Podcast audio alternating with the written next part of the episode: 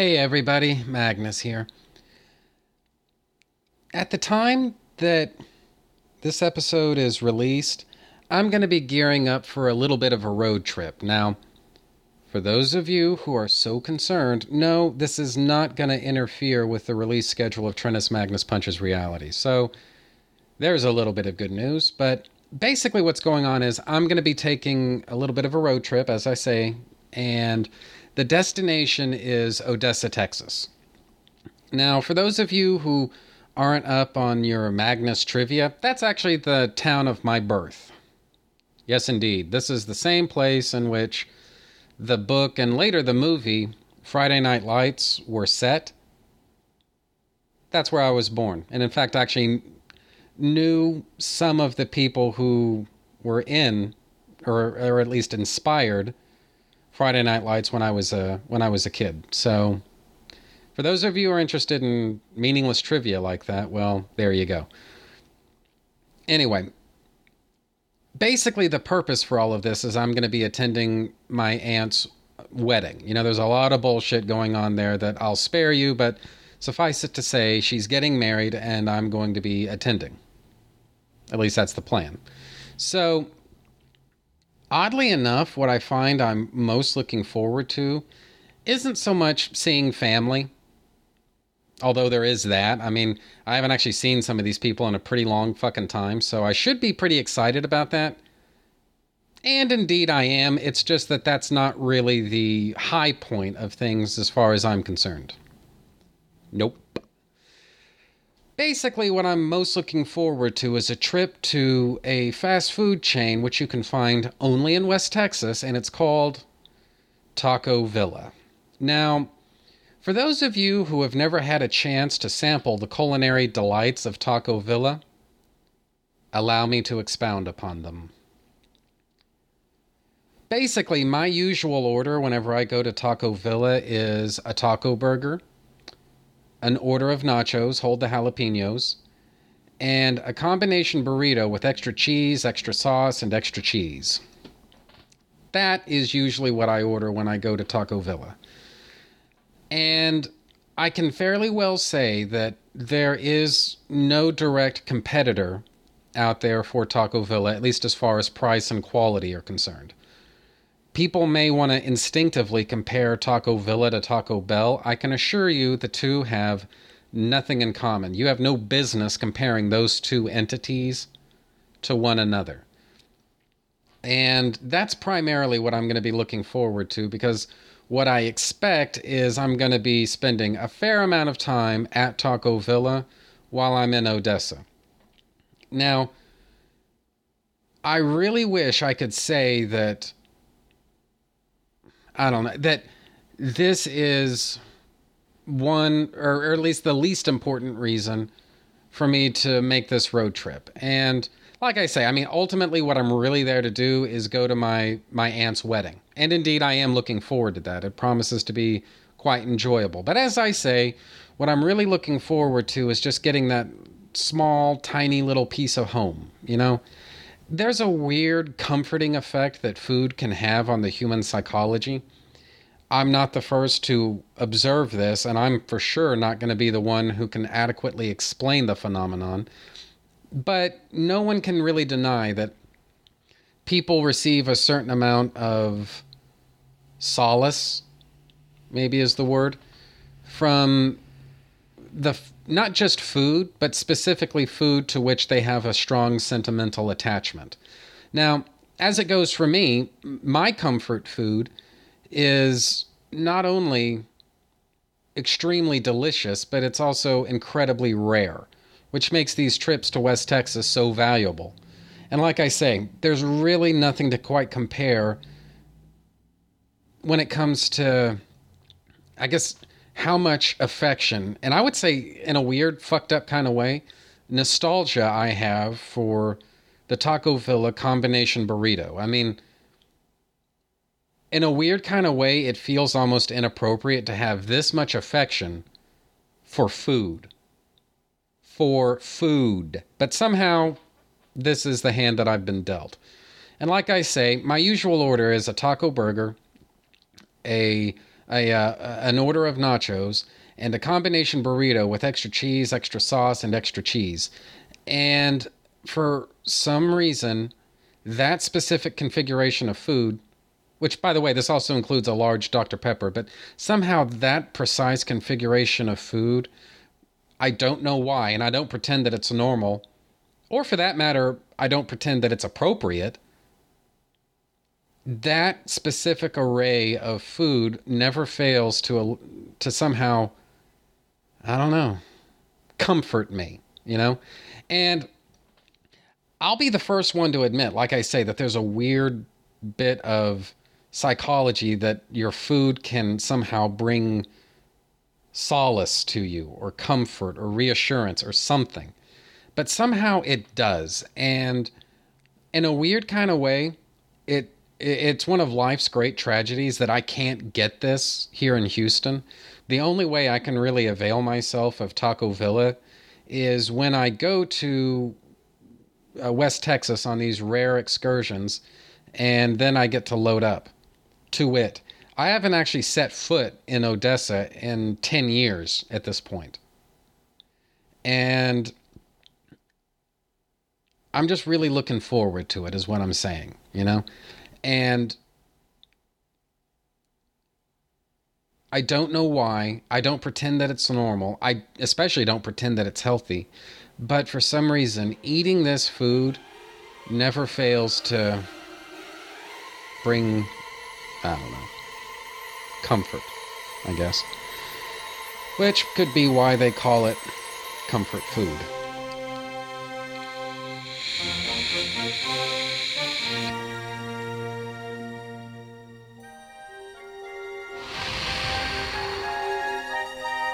Whatever.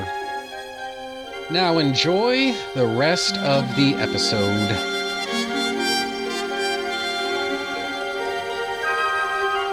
Hey, your attention, please! This is a piece of art.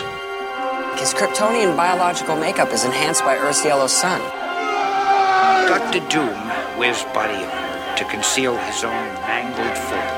Worst episode ever. Why? Who shot first? Who gives a shit? It's what's called super nerd nitpicking over something that's not really that important.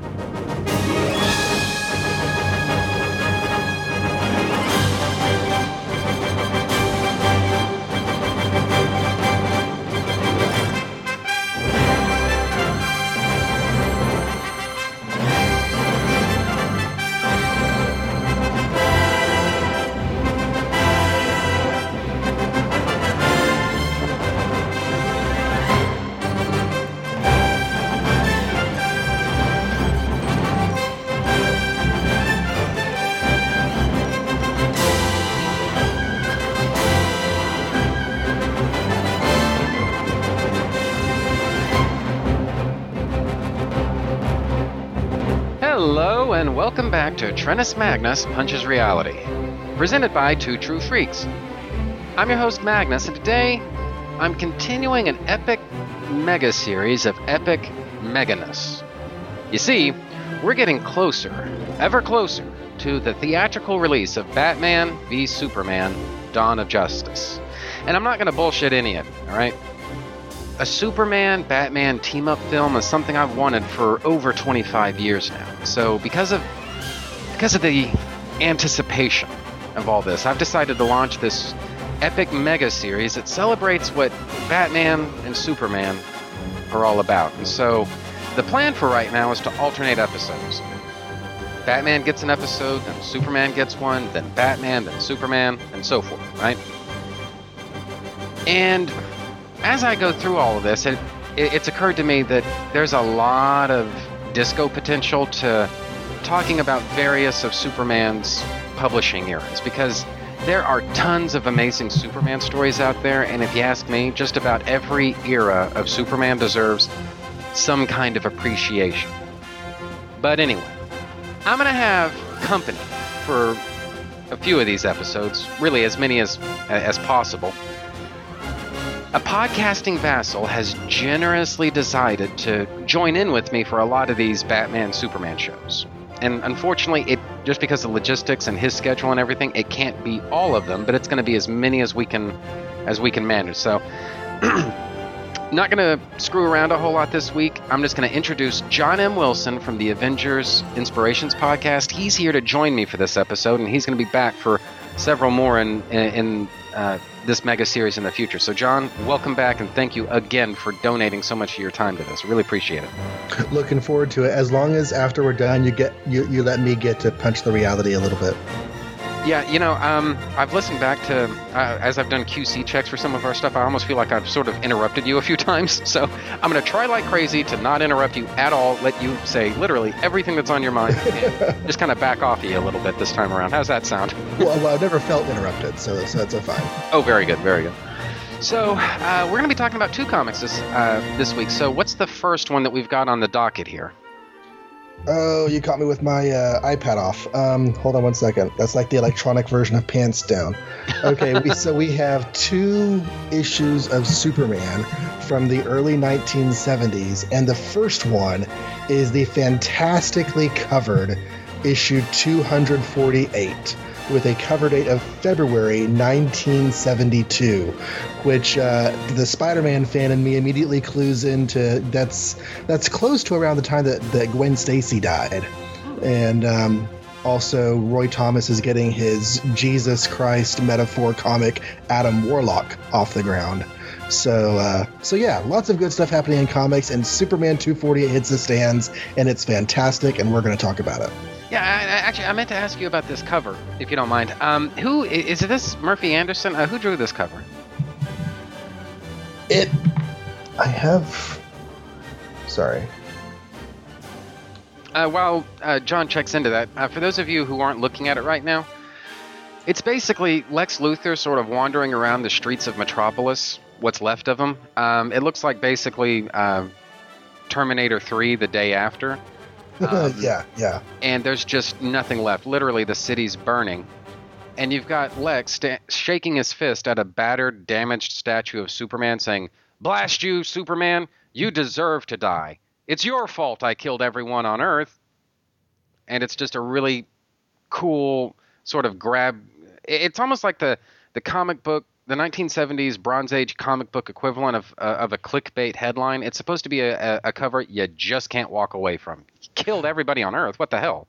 Yeah, and Superman covers were known for this kind of thing, just to grab you in and hook you in. The thing is that so many of the most fantastic and unbelievable covers of Superman are um, they're either imaginary stories or there's some minor scene that's being twisted a bit on the cover for drama's sake. Mm-hmm. But no, this is this really is the setup of the story. Everybody on Earth is dead except for Luthor.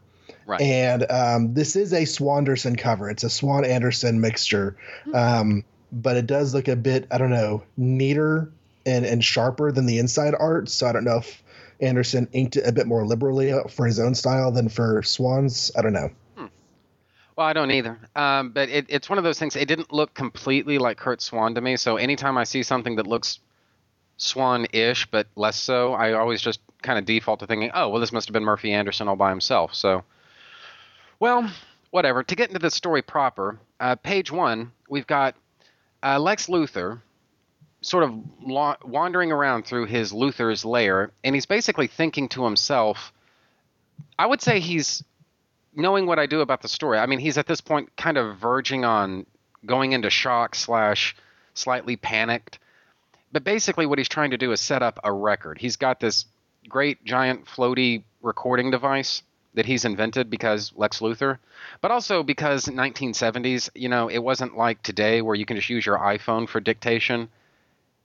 Back then, if you wanted to have, you know, a sort of high tech, badass sort of uh, dictation device, you pretty much had to be a be a, uh, a, an evil super criminal genius in order to build your own because God knows you couldn't go to Radio Shack and get one. And you had to have like big spacious places to do that, like Lex Luthor's lair or Doctor Doom's giant castle, because both of these men are are like born to monologue.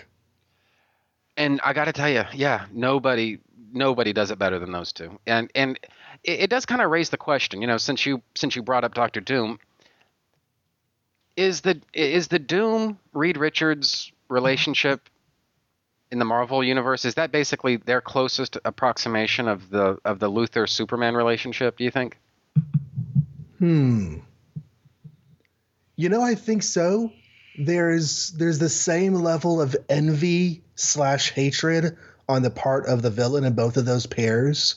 Um, the the good guy is just doing and using his internal abilities to the best he can for the benefit of mankind with with zero thought of reward.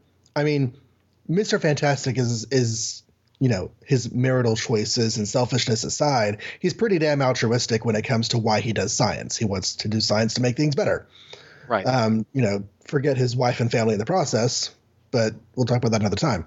um, I mean, you know what? Maybe we should.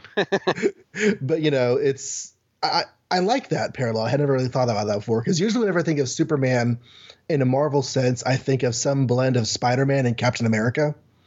Hmm. Um, but but yeah, Fair enough. Well, speaking of monologuing, you've got Lex. He's basically for the be- for the benefit of the uh, of the reader, he's sort of breaking down what it is that's happened.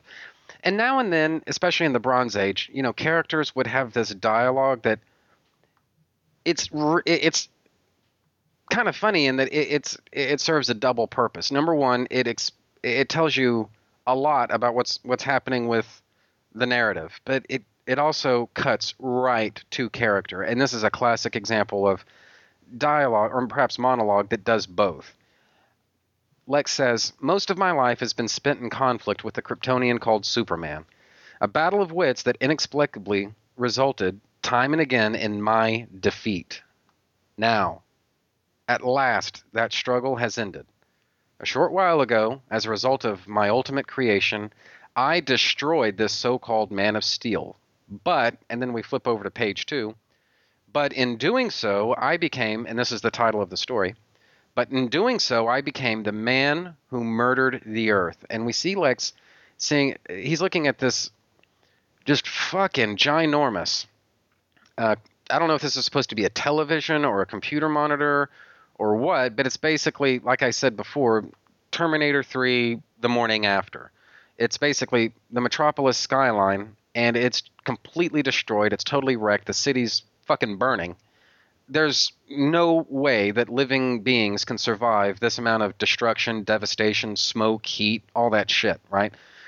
People are dead, and it's really as simple as that. And what you kind of are supposed to infer from this is this is just a microcosm of what's happened everywhere in the entire world as a direct result of Lex Luthor's actions. And, and Hmm, go ahead. I love there. There's some things about this that I love. First of all, like I said earlier, this is not an imaginary story, so we have no disclaimer at the front of.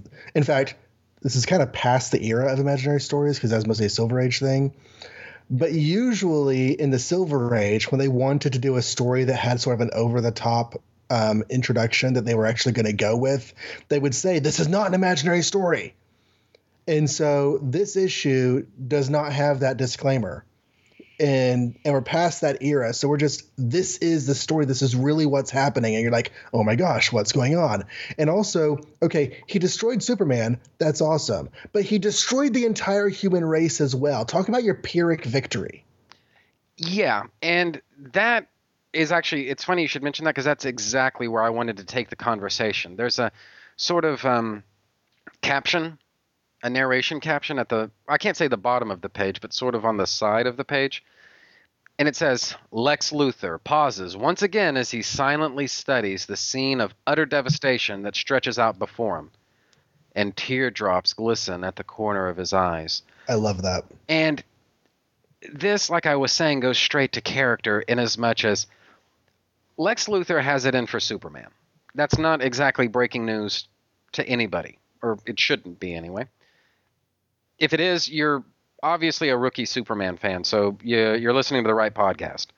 But here's the thing, especially in the, in the Bronze Age, I, the Silver Age for sure, and to my surprise, when I was reading the Bronze Age Superman, you know, the monthly comic Superman for the first time, especially in the Bronze Age too, Lex Luthor is out to prove number one, who's the better man, and number two, No, no apologies about it. He wants to kill Superman.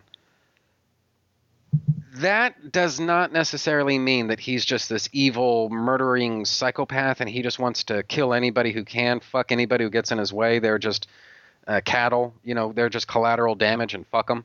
That is not where he's coming from at all. And the fact that he's sitting here talking about having killed every person on the face of the planet, this is not cause for celebration for him. This is, in a weird, twisted kind of way, the ultimate defeat. Because yeah, I'm, you know, he's talking about how he's killed Superman, which is what he says he wants, but he's also killed everybody on the face. He's acknowledging that he's killed everybody on the face of the earth as well, which is not what he wanted. And this, I, it's just, it's one of those moments that goes straight to character. He's not evil for the sake of being evil. He's evil. And, and I've railed against this sort of thing in the past, so I don't want to sound like I've got a double standard here. There are times when uh, the bad guy, you know, the villain that has an agenda of his own, and it's not necessarily, you know, murder for murder's sake. It's murder to achieve a, a, a particular goal. Sometimes that really pisses me off. What's wrong with just being evil? But this is one of those times when it really does kind of bolster Lex's character. He's not out to kill as many people as possible necessarily. What he wants to do is, like I said, show who's the better man, and then in the bargain, kill Superman. But he, that that's a very limited type of thing that he wants to do. Um, Would you agree with that? Yeah, and, and what you were saying about villains, I was thinking about okay, so one of the most reviled names in modern history is Adolf Hitler. Okay, so we could, if we wanted to, research Hitler's early life as a boy, as a young artist, and everything else, and and follow the steps to his, you know, becoming a ruthless dictator who, you know, genocided on a daily basis. And in so doing we would find some humanity and find some some reason and maybe start to sympathize with the guy just a little bit. But would we really want to do that? Is there really any purpose to to humanizing hitler? I mean why would you do that? And so a lot of villains in comics are the same way. They're just they're just bad that's the way the story goes and that's why we read them let them be bad I do like though when Luthor gets some nuance because he is just one of those few that that needs to have a little bit of dimension to him. And I do like that. And I love the second paragraph on that page where it goes through his memories.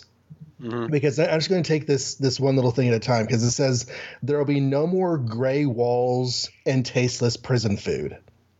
If you think about how much of Luthor's life has been spent in prison, he's had a very dreary, dull, and and tasteless life living in prison. Every now and then he gets out and it's awesome and he escapes and there's thrills and everything and he fights Superman and he tries to, you know, stop his nemesis whatever and those are like really exciting times for him. But neither the neither the the dullness nor the excitement will ever be experienced again because it says the last and most numbing thought of all no more Superman.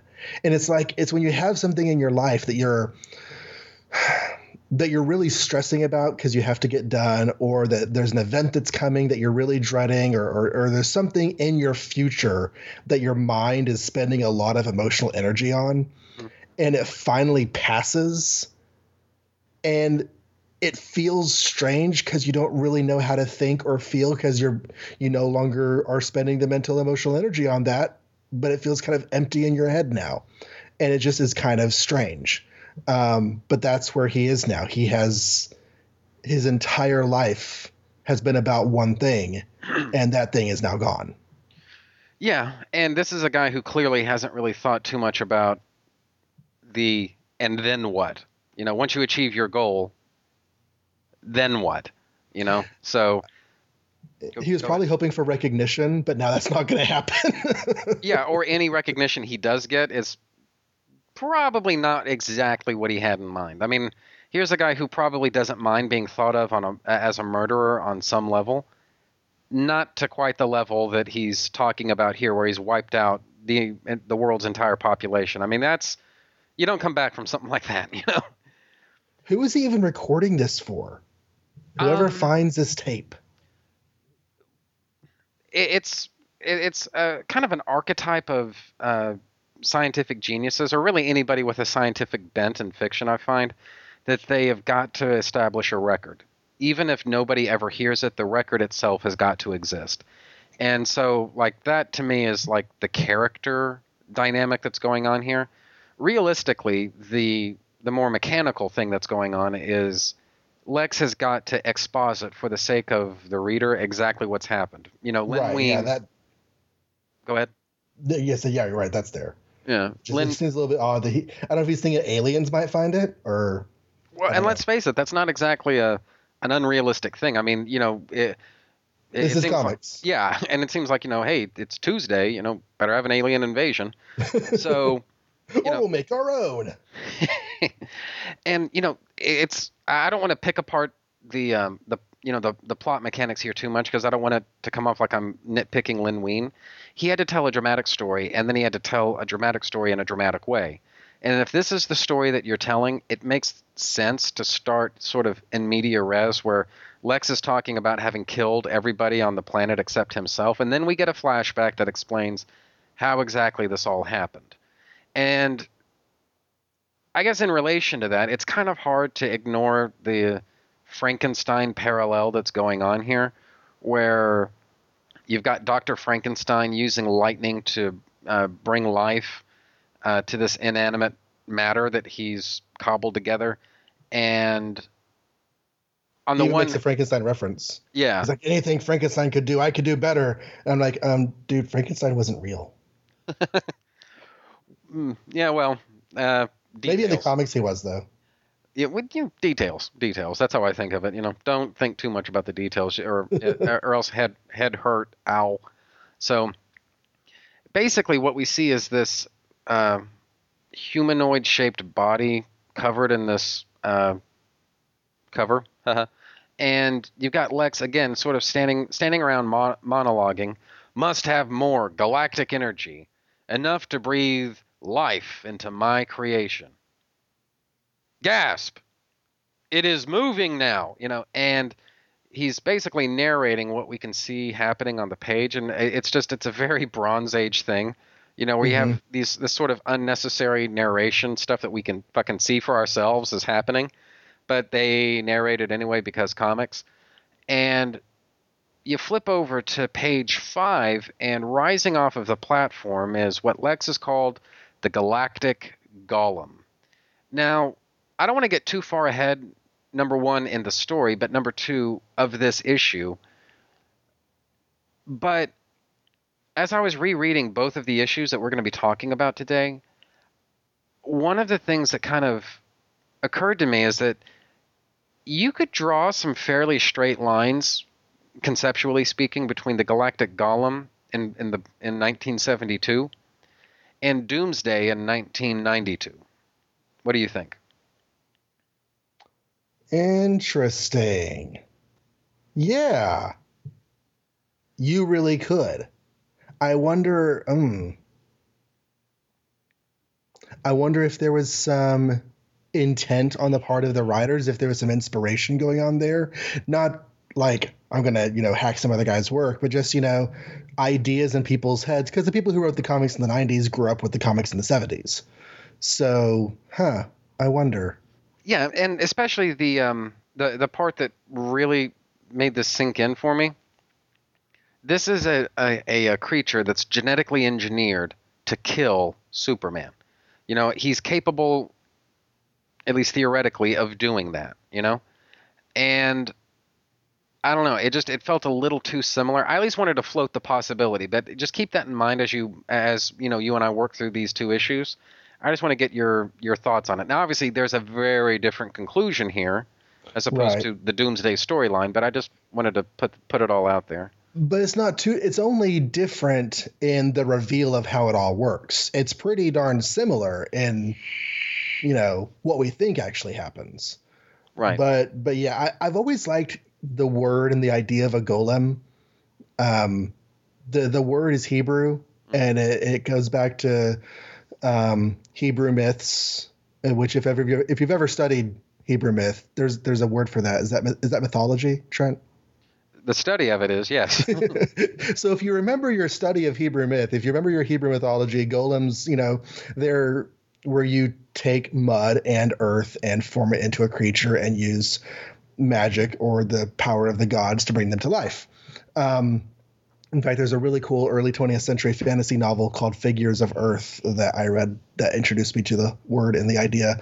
Um, so I love that they're using that here. I like the design of this creature. It's called the Galactic Golem.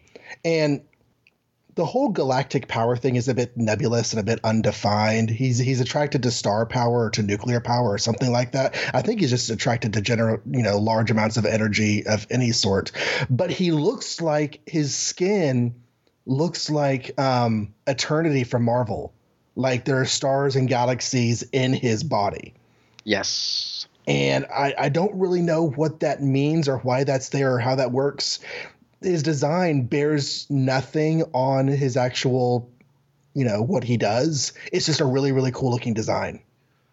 Right, and I, you know, when you read these stories, you know, uh, especially when they're kind of done in shorthand like this, you know, interpretation is not only inevitable, it's kind of desirable. And so, what I took from this is that we're not actually seeing the creature's physical form.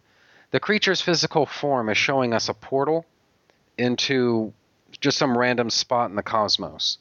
And so, but this isn't actually what the creature's made out of. It's just this creature's power is actually broadcasting a window elsewhere. So, yeah, we see his eyeballs and things, but, you know, his skin is actually showing us, it's almost like it's a window into um, another part of the galaxy or another part of the universe or however you want to put it.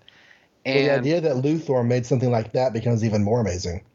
Well, yeah, and it and it, it again it kind of speaks to you know just how brilliant this Luthor really is, and to me, you know, one of the things that I kind of struggled with. This is not to shit on the Byrne Age, you understand, and it's not to shit on Smallville or any of those other things, but the the whole idea of the pre-crisis Lex Luthor is that this is a guy who's smart enough somehow to stand toe to toe with Brainiac and at least in those other iterations of Superman, it's it's kind of hard to believe that version of Lex Luthor could be Brainiac's intellectual equal. There may be other purposes that Brainiac would want to would want to team up with Luthor.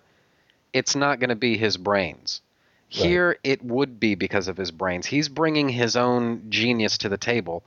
And this is one of those stories that it's not intended to to say anything about the Luthor Brainiac team except to say that at least for me, I could buy that you know what somebody as brilliant and powerful as Brainiac would still stoop to teaming up with a lowly human because that's how brilliant this guy is. And so that that works for me. It's it's easy for me to believe that Lex can do can do something like this precisely because of the fact he's half of the Brainiac Luthor team. So whatever you want to do with that. Yeah, um, the Luthor of post crisis is definitely a brilliant guy, and he he makes occasional references to having past scientific stuff, and and later in the 2000s that comes out a lot more. But but yeah, you don't really think that his area of expertise and the kinds of and the kinds of genius lines that his brain flows along are the scientific bent, right? You know? So so yeah, I, I agree with that. From there, uh, the Galactic Golem, uh, Frankenstein style, gets up off the platform, wanders out the door, and finds a girl by a lake in a little dress and doesn't eat her. Oh yeah, wait, no, that's that actually is Frankenstein. Sorry.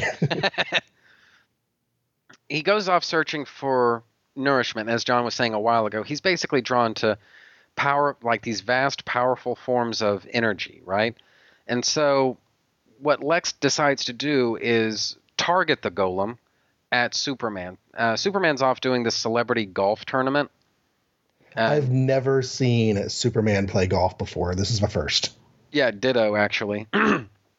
and you know what? I've actually got a little bit of uh, something to say about Superman playing golf, but we'll come back to that in just a minute.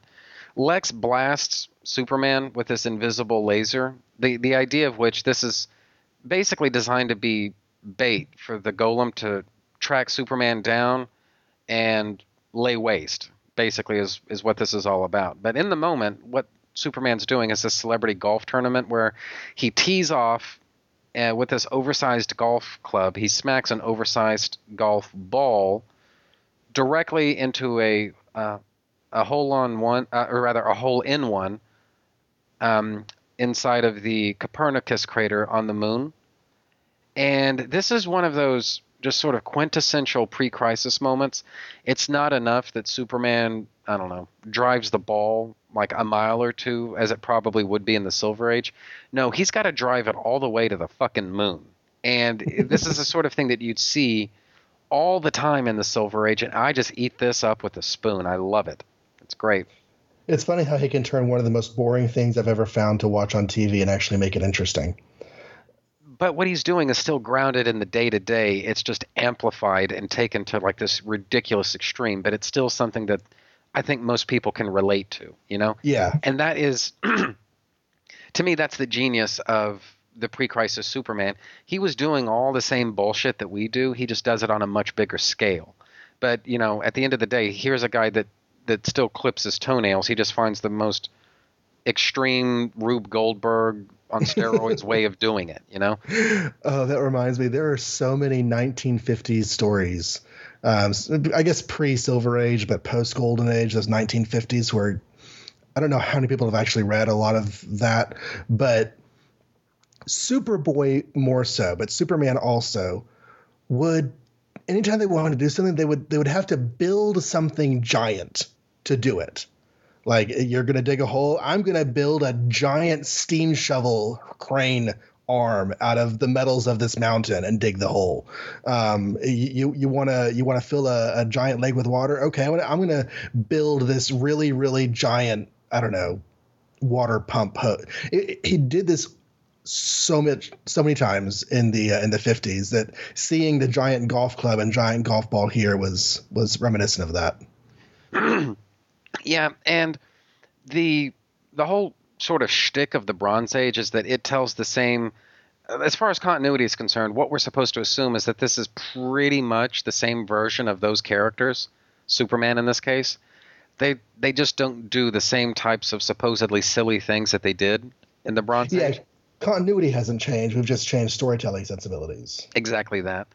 And this is one of those neat little reminders that that says no, these are still the same characters. We're just telling different types of stories in that same in that same um, set of that basically that same continuity, that same milieu. And um, it's to me, it's everything that makes the Bronze Age great. If you, uh, in, in my opinion.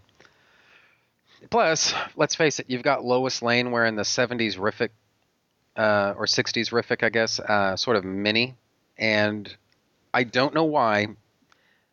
There's something about Lois Lane wearing that kind of a dress. I just, I just really love it. I mean, because I don't associate Lois as being a, um, with being this sort of 60s icon or a 70s icon. To me, Lois Lane is timeless. And she has to be because she's this big iconic character. And she's got to be able to fit into every era on her own merits. You know, so to confine her to one particular era in history to me is to kind of do the character a disservice.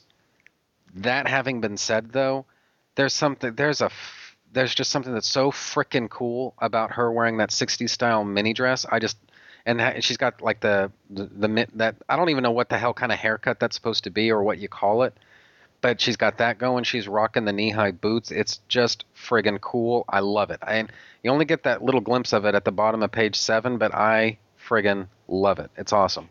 Yeah. I'm not sure exactly if newswomen of the day would be wearing stuff like that. Maybe they would, maybe they wouldn't. I don't know. But I do like it, especially that bottom right panel because you've got like the full figure drawing, you've got the dress, you've got the boots. It's just, I mean, what it is is it's sexy as hell but not in a um, leave nothing to the imagination way, you know? Right. And, you know, it, it's kind of a weird thing if you think about it. What I've realized, what I've come to understand is that people don't mind seeing Lois Lane win a Pulitzer Prize. They don't mind seeing Lois get all up in Superman's grill and tell him how it, you know, how it is.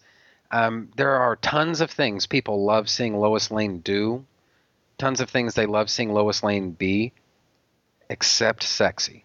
You know, for some reason, she has become, like I said, I don't know if it's, I don't know if iconic is even the right word anymore, but she's become this sort of indefinable something now.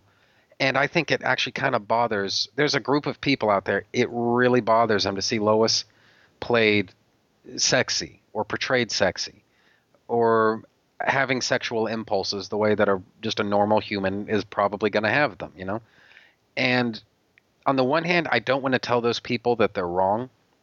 But on the other hand, as I say, you know, having sexual impulses and or, or wanting to look attractive or what have you, that's just a normal human trait. And Lois is human when all said and done, or supposed to be anyway. She's fictionally human. And I, I don't know. And it's just, of all things, it's, it, and it kind of makes me wonder, you know, I've never heard anyone criticize this era of Lois Lane for dressing sexy, and so it just makes me wonder, you know, maybe everyone else loves seeing this too, so we're willing to give her a pass here. I don't know. Could be. I think, honestly, I think the Bronze Age of Superman gets overlooked a lot. I honestly don't know a whole lot about it and don't hear people talk about it much. And I think when Charlie Niemeyer was doing his Superman the Bronze Age podcast, one of his goals was just the fact that, you know what, there's more to Superman of the Bronze Age than Kryptonite Nevermore Yes. and the Alan Moore annuals. You know, there's there's more going on there. And this is the era that spawned Superman the movie and Superman 2. Yes. So there's there's a lot to be said here, and I, I'm really looking forward to getting here in my Superman read throughs. Like, as much as I love the Silver Age, and I do, um, as I've gotten into the heart of the Silver Age, I've I've just grown to love it more and more. Um, it makes me want to read the Bronze Age because I want the continuity and and the the mythos that we're building and the the um, set of the word rules is not the right word, but just just the things that make this era of Superman different to say post Crisis or post Flashpoint or Golden Age. The you know all the different eras of Superman we have. This kind of Superman, but being told with a more modern sensibility. You know. So um, yeah, I don't know. Um, as far as Lois dressing sexy, there's just a there's just a push to make sure that women characters are established as people before they're established as sex objects. Um, and so I think that, for instance, Man of Steel, that relationship never had a chance to get romantic.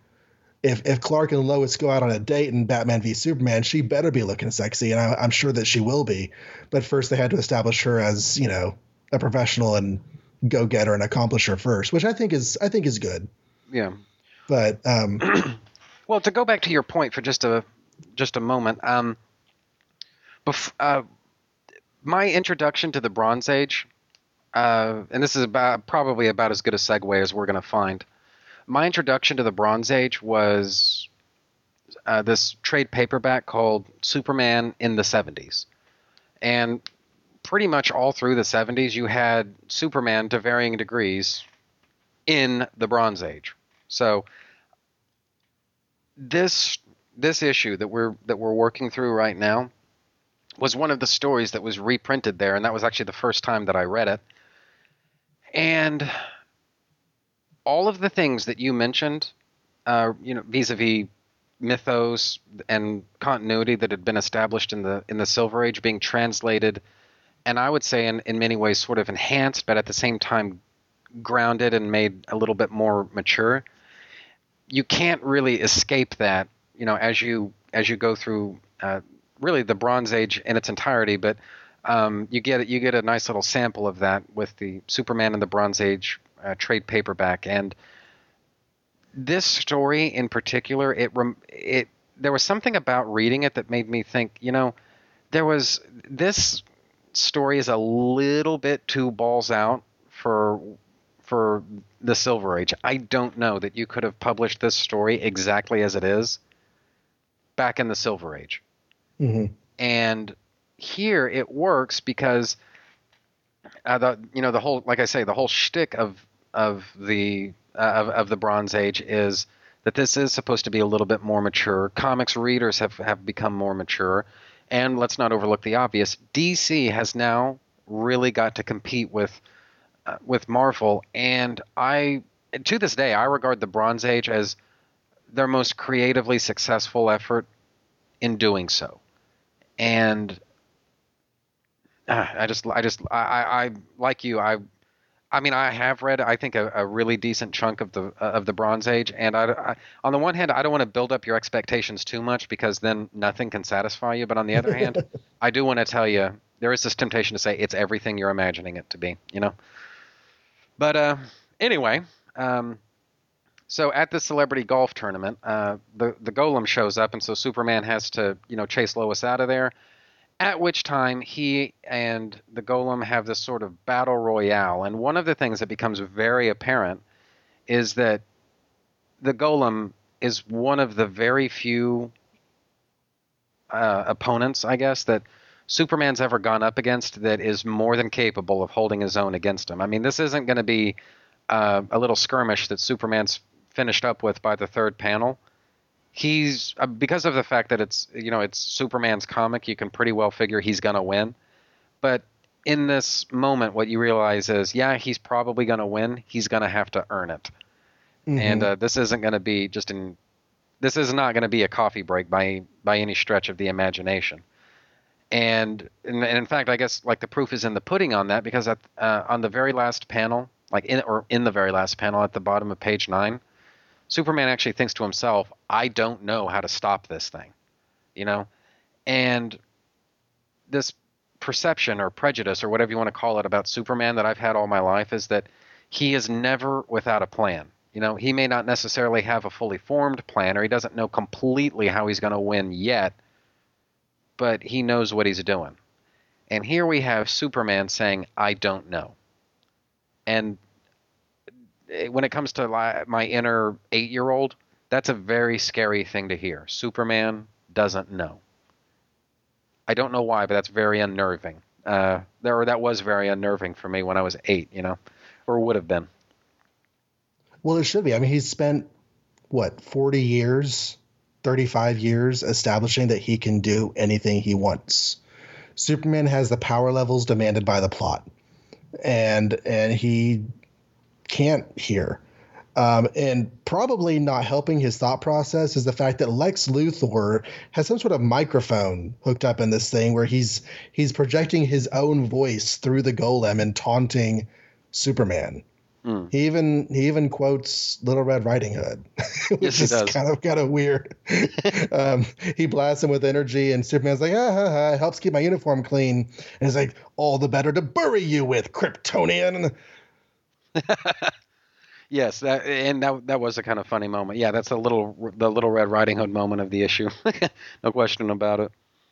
But yeah, Superman is is not sure, and what I like is that that bit of uncertainty and that bit of um, insecurity jives with the end of the episode because they sort of, as we're going to get to in a moment, they sort of trick this creature. They don't beat him; they trick him and uh, and so yeah. and the other thing about this issue that I think is, when you think about it, it's really it's really ballsy. We've got a, uh, it, it's really a, I think a pretty intense fight that starts on, this is on uh, page eight, and it goes for several pages. Now, keep in mind, guys, this is the Silver Age, right? This is a time when, you know, yes, stories are more mature and they're more grounded and all this other stuff, but at the end of the day, these are still stories that tend to be wrapped up in uh, in just one issue. And here we have a we have a battle that goes. It's a pretty intense pitched battle that goes for like four pages or five pages or something like that. And that's a lot of real estate for a for a one and done story. And so, yeah, it definitely fulfills the action quotient of what's going on in uh, in this story. But that's also a hell of a big risk to take because of the fact that again, you've only got, you know, just those uh, for this story. Let's see, uh, this 18 pages. Yeah, this is an 18 page story, right?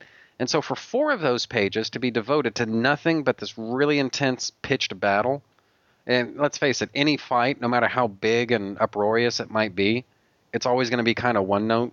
People are punching each other. and on every page you have to find different ways for them to punch each other. And so to spend that much time on something so repetitive, much like the statements I'm making right now, that's ballsy.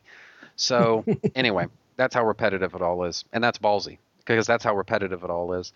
So That's just how they roll, motherfuckers. you know how I roll, motherfuckers? how's that? I push Oedipus down a hill. That's how I roll, motherfuckers. oh, that's a good one. Yep. And then, as we were saying a moment ago, Superman doesn't know how to how to beat this creature. And so what he does is he improvises and he ends up getting punched clear across town or zapped out of the sky actually. Um, crashes into what looks like a construction site, shades of Man of Steel, the film. And at this point he's pretty much using his surroundings uh, he's improvising and he's using his surroundings to to his advantage. And he chunks this giant metal fucker at the at the golem's head and the golem blocks it and that creates a sort of moment of inspiration for Superman. I mean, what do you think of that? Yeah, it, it there's not very much attention drawn to it when it happens, but then you call back to it in a minute. I just you mentioned shades of Man of Steel, but also shades of like you said earlier, Doomsday. Mm-hmm. The caption says the sound of his impact was enough to shock the city, mm-hmm. Which very much mirrors the narration of Superman 75. Yes, it does. The shockwaves of their of their uh, blows, you know, echoing throughout the city. So yeah, um, this is a pretty darn intense fight. And Luthor is ranting and raving. But then Superman gets the idea in a little cloud bubble. Wait, I've got it. It's a spot, that strange marking in the center of his forehead. Which makes me wonder okay, so Luthor built this thing. Why did he give it a weakness or, or I don't know. What was his thought when he put that mark slash hole slash whatever it is in the golem's forehead? Um, what I, what I, there's, I don't think there's anything in the story that comes right out and, and, and says this, but what I took from the story is that Luthor basically captured the power of the cosmos. It's not like he perfectly genetically engineered this thing. And so it's going to have weaknesses that Luthor didn't necessarily intend. Or it's going to have strengths that Luthor didn't necessarily intend. I mean, I don't think he completely understood the magic he was playing with. So in, in getting something to work, he didn't realize what he'd actually done in the process. Exactly that. I don't think he was working from a set of blueprints. He was working off a set of theories.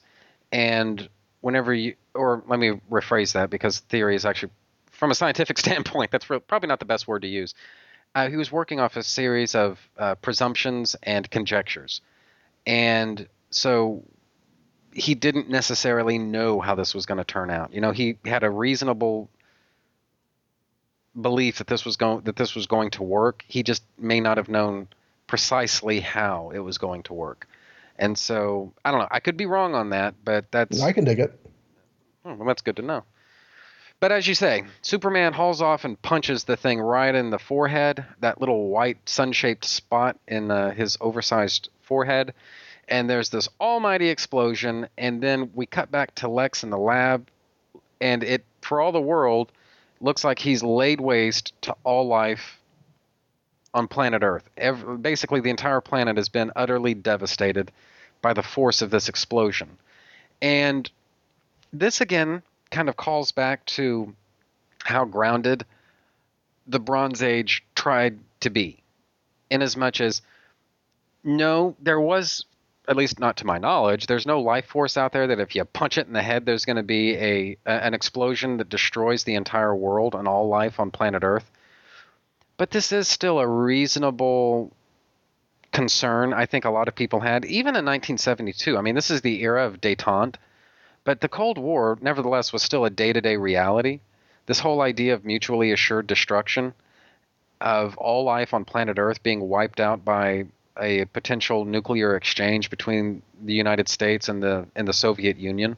This was something. This is an outcome that I think a lot of people would have easily been able to wrap their heads around. We know that there are forces out there that could kill us at a moment's notice because we hide from them every other Tuesday in our, you know, drills, and so that this monster has that sort of level of power. Yeah, I can see that. I hadn't thought about that. The context that essentially he's just committed a nuclear holocaust. pretty much. And so, what Len Wein has done in this Bronze Age story is he's changed the context in which this could happen, or the mechanism by which this could happen, but the outcome is still the same. Now, honestly, if you were to have um, like a full scale nuclear exchange between the the United States and the Soviet Union, I don't think it would look quite the way the devastation here looks. But whatever, something something comics. So but the outcome is basically the exact same. There's nobody left alive on the view screens that Lex is seeing here. Um, it looks to him that he's single-handedly responsible for destroying the entire human race, and that kind of leads us back to sort of page one and page two of this story, where Lex is now left dealing with the aftermath of let's face it, the most egregious crime that anybody's ever committed. Because what we're talking about is the destruction of the entire human race, but elliptically with that, it's basically all life on planet Earth, including one could reasonably say all plant life, all animal life, all insect life. It's all done. I mean, if it's something that's powerful enough to destroy all human life, you're probably going to wipe out most other forms of life as well. And at this point, and in fact, Lex even comes right out and says it, uh, or it thinks it to himself on page 14. Without life, Metropolis stands naked and forlorn. Its every tower a, a tombstone, accusing me, accusing me. And in a weird kind of way, this is Lex basically punishing himself. And there's a little bit of a, uh, of a divergence between Lex's motivations here versus what we see on the cover. On the cover of this issue, what we're led to believe is that Lex blames Superman for all of this. And if he actually says that in the story, I'm just missing it because I don't r- recall a moment when Lex says Superman forced all of this. It's his fault. And I don't I mean, maybe we're supposed to assume that, but I don't remember a moment in the story itself when when Lex says that. Yeah, that's the one part of the cover that's a bit um, dishonest as far as going along with the rest of the story. But it occurred to me what it is we're seeing here. Lex Luthor has made this recording, as he says in the page one or two, for someone somewhere to hear sometime. And he says, Here, I'm going away now in a spaceship of my own design, leaving this dead world behind me. So many times in comics, and I think possibly in science fiction in general, people come across dead planets or dead ships, and there's a recording explaining what happened. Right. Lex Luthor is doing that. He is he's leaving behind a recording for some future science fiction character to come across the dead planet Earth and know what happened. He we're, we're seeing his story from the other end of that perspective, which I don't know. I think it's taking a, a very very common trope and a, turning on its head just a little bit. Um, but but yeah, he feels very much guilty. He's not blaming Superman like the cover implies, but he's just gonna he's gonna go now. Is this is Lexor still out there? Is is his planet still out there? Can he go live there? Yeah, that was actually going to be my question for you. Yeah, it is still out there, and so because of the fact that this is the Bronze Age and like uh, the credo uh, of it, especially to begin with, is that this is not necessarily as I, I don't want to use the word silly, but that's what everyone wants to say about the Silver Age, and so I'm kind of stuck using their vernacular here. I have to assume that is where Lex is is headed, you know. But there's nothing explicit in the story about it. But we're still talking about him leaving planet Earth in a spaceship of his own design and going to some other. We should assume some other planet, but he. I, I don't think he even says really, you know, where exactly it is that he's going to go. I mean, maybe he's just going to fly into the sun. Who the hell knows? But it just kind of made me wonder. You know, are we supposed to assume he's going to Lexor? I don't know. Um, I'd like to I wonder. so. I almost want to if I if I had the writer, if I had Len Wein here to talk to right now, I would ask him if Lexor was in his mind. But if there was some like editorial restriction that kept him from referring back to it since it was the Silver Age, I I wonder if there were explicit instructions from DC to leave the 60s behind and move on and forge new ground, you know? Yeah, and what everyone always talks about, I know it's not the same thing, but what everyone always talks about is the Legion of Super Pets. And that basically what we're supposed to assume is that they're still out there. We're just not talking about them. And so that's, you know, anytime, you know, we come across so, weird little oddities like this, what I've always assumed is that, you know, yeah, that's actually what exactly what we're supposed to assume is that this is such and such. You know? And so, yeah, I that that's what I think. And I, I think this is something that Julius Schwartz maybe relaxed over time, but at least to start with, he wanted to have something that was a little bit more, dare I say, serious. You know.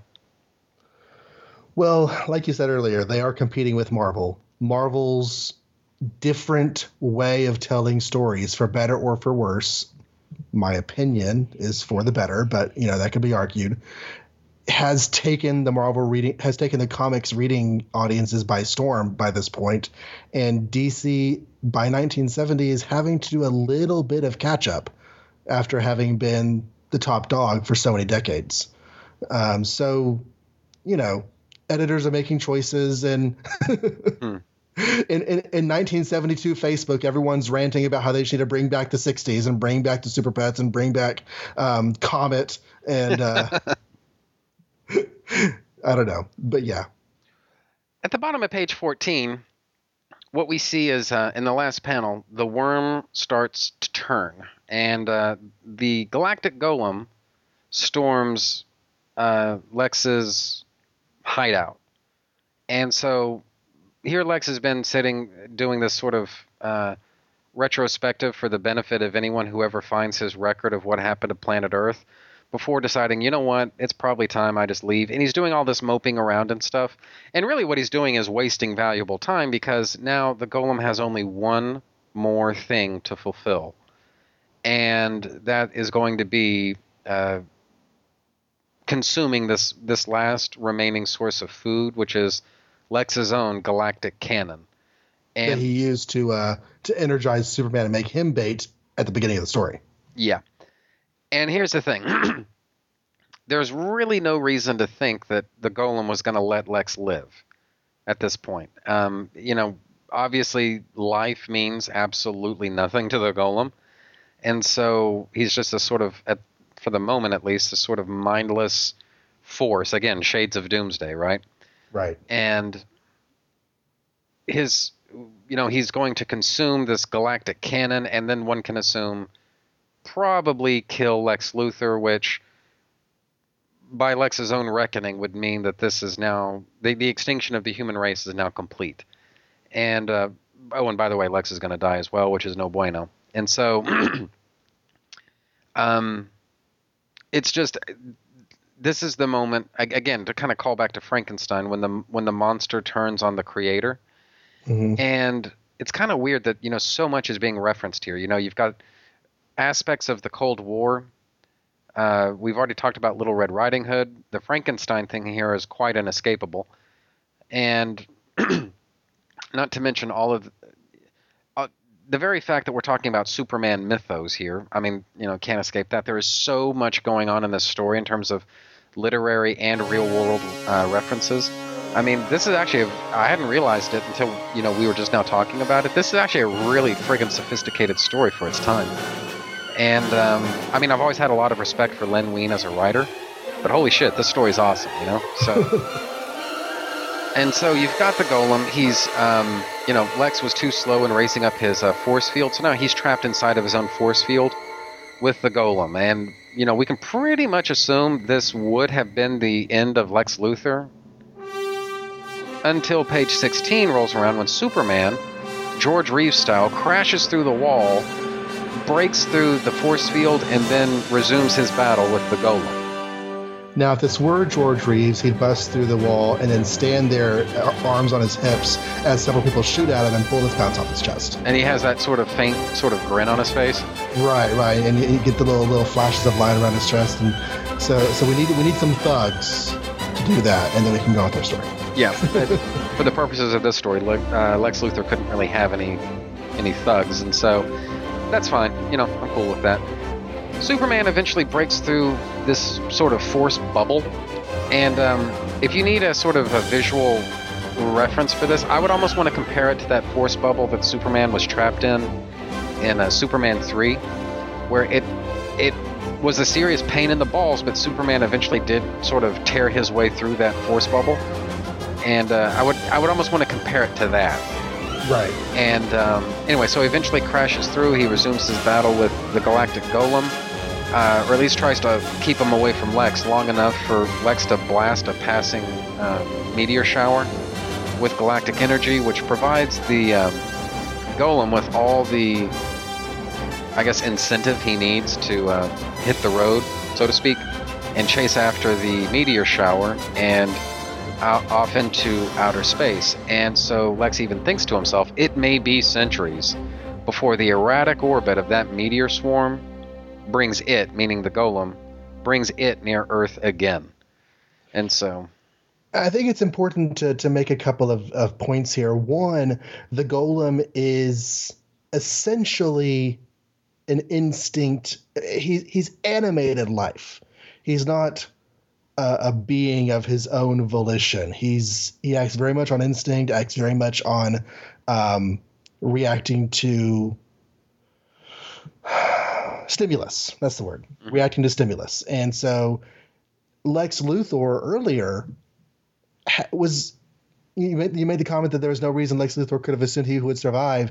I just, you know, he saw the devastation of the world. He got so caught up in the emotion of the moment, it didn't even occur to him to worry about the fact that, oh, wait, I still got a whole big source of energy here. But the golem was, of course, attracted to it. And so now he's attracted to this meteor swarm. He's going to go off into space. But in this story, the golem is not a being, he is an animus, you know. So it's Oh, look at you throwing a, out the big words. Oh yeah. um, I just I, I, make the distinction because of the way the story's going to go in the next issue. But yeah, I love the scene on page 16, the the horizontal panel of Superman busting through the force field because Superman is powerful. Mm-hmm. He's always as powerful as he needs to be for the story. That's what he does. That doesn't mean everything's easy for him, which I think is a distinction that non fans who might want to put down the idea of Superman um, sort of lose. It's not that Superman stories are dumb because everything's easy for Superman. No, no, no, no, no. He gets shit done. Doesn't mean it was easy. And breaking through the force field is just a, the the art on that from Swanderson is just a really great way of reinforcing that.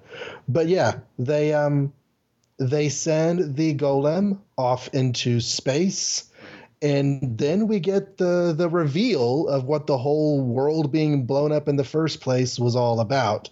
And this is my one negative really about this story is that this is just really a very pat explanation. And do you want to talk about it or should i? Uh, by all means. I, i've been flapping my gums this whole time. I think you should have a uh, have a turn Okay. Um, so Luthor asks, I saw, you know, everything get destroyed. How did you survive the explosion? And he's like, Oh, that. It was just a little vanishing trick I pulled with the help of your golem. He knew there would be a discharge of hyperstellar energy that could decimate the Earth. So he increased his own vibrations powered by the golem's energy radiation mm-hmm. to shift the entire human race to a different dimensional plane.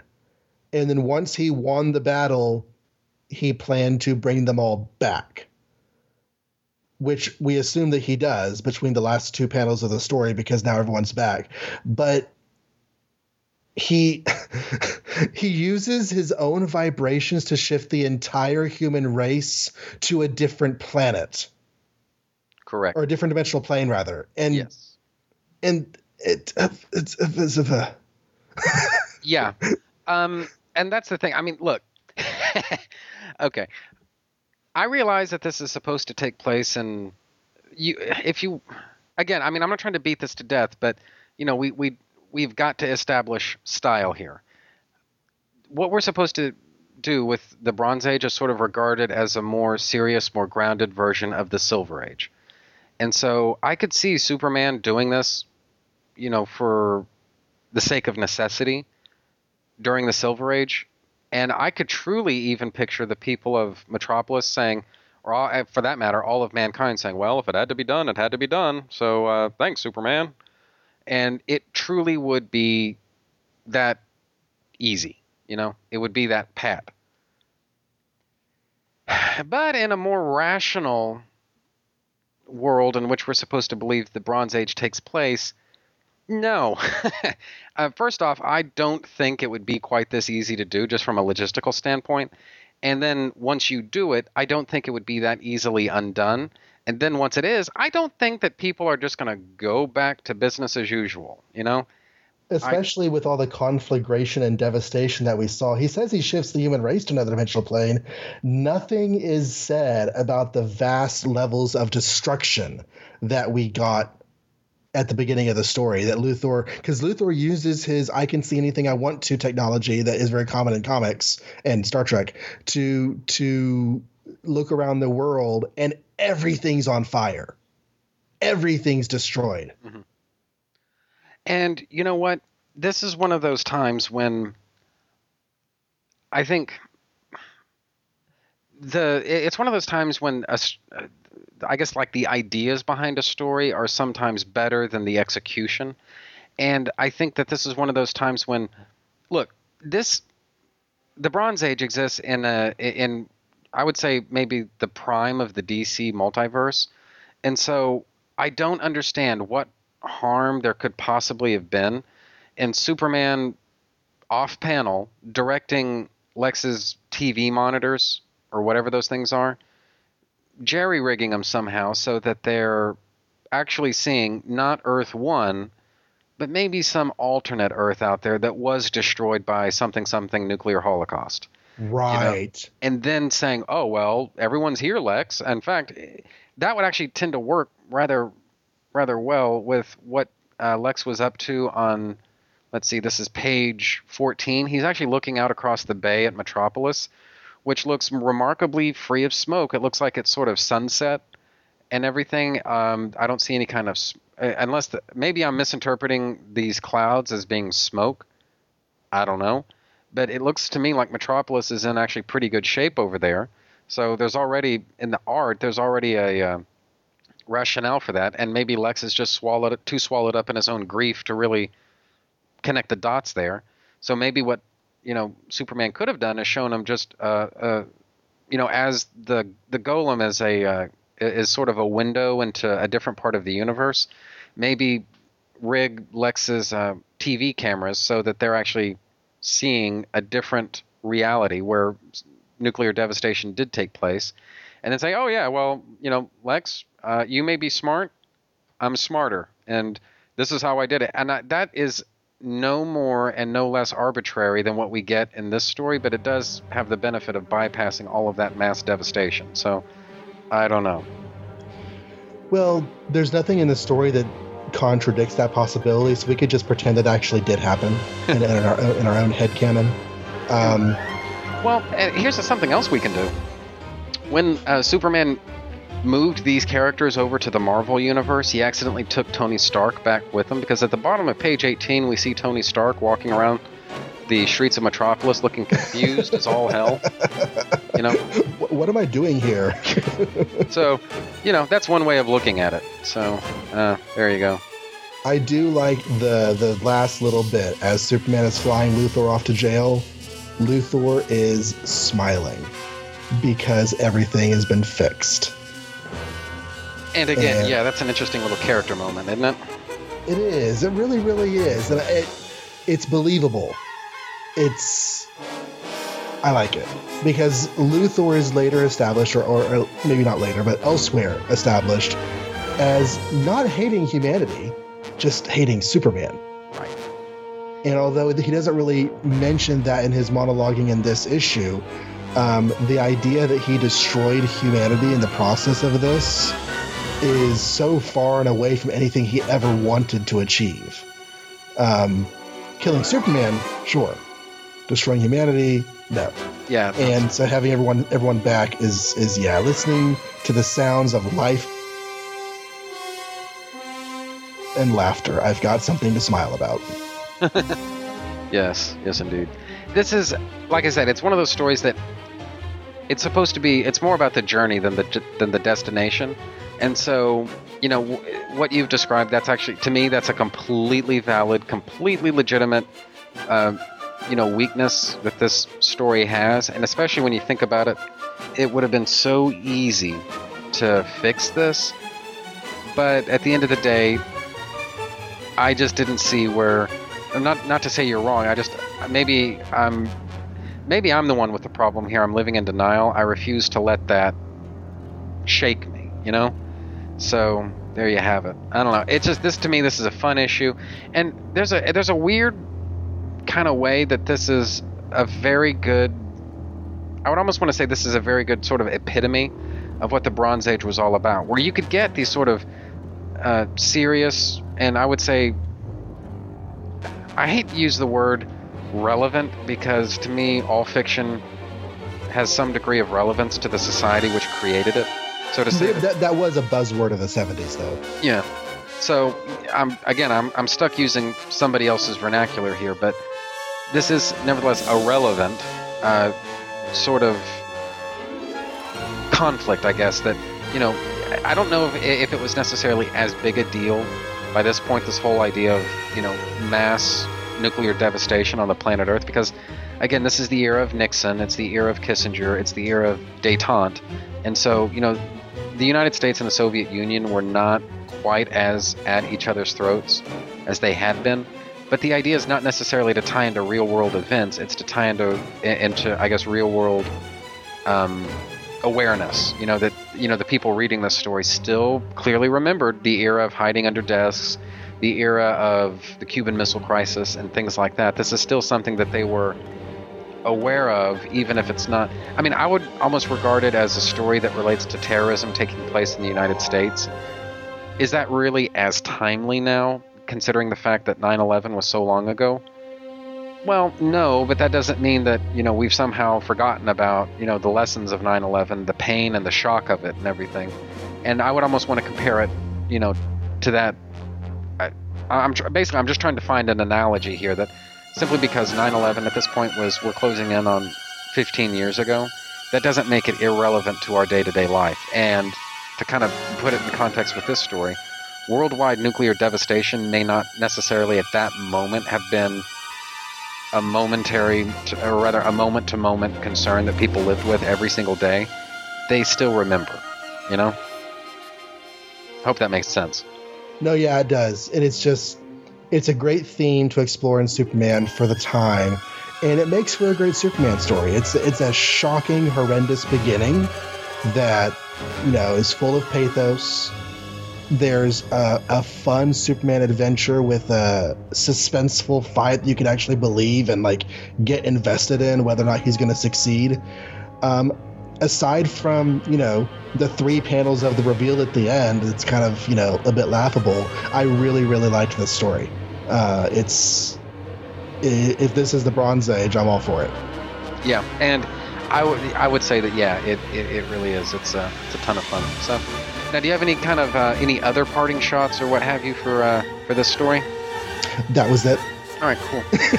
All right, well, um, in that case, then uh, I I pretty much kind of said my piece about it as well. So. Uh, I think for right now, what I'm going to do is just uh, take a quick break, and uh, we'll be right back after these messages. We are. I shouldn't even say now. We're. It's more like we're paused. Yes. We are paused.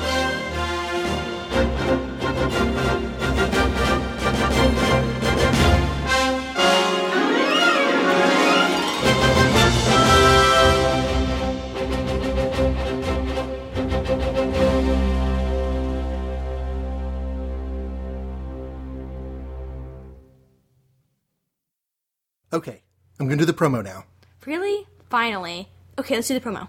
What do you mean, let's do the promo? I'm the one who has to do it. Well, get on with it then. Okay, okay, here we go.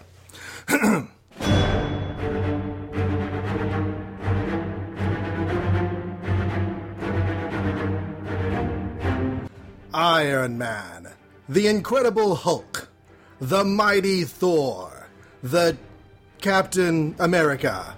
Wow, being dramatic there, aren't we? Do, do you think it's too much? Should I back off? No, no, no, you're fine. You, you're good. Okay. You've seen the Earth's mightiest heroes in the Avengers franchise of films. Now you can enjoy the stories that have inspired those films through the magic of comic podcasting. Magic of podcasting? You sure about that one? Well, yeah, because, you know, we're awesome. Like, magic. Only without actually seeing any magical things. Just go with it, go with it, go with it. Okay. Don't forget to tell them what we're actually doing on the show. Oh, oh yeah, okay. So join Lily Wilson, the awesomest teenage comics fan in the world, as her father takes her through all the early comics that feature characters from the Avengers franchise of films. And some that aren't in those films yet, but will be. Because we started with Ant-Man before we had a full film. Oh, well, yeah. And don't forget Spider-Man. He's not like an Avenger, but he's there. Oh, okay. So, um, maybe it should be that feature characters that have been, are currently, or will one day be in the entire Marvel Cinematic Universe. Better. And where should they go not see this magical podcasty goodness? New episodes can be found. do I have to do the voice? Yes, you do. Okay, okay. New episodes can be found at the Complete Marvel Reading Order website, cmro.travis-starnes.com, and clicking under the Podcasts tab. Or on iTunes by searching Complete Marvel Reading Order, or just search for the name of the show itself. Um, Dad, don't you think we should actually say the name of our show? Oh.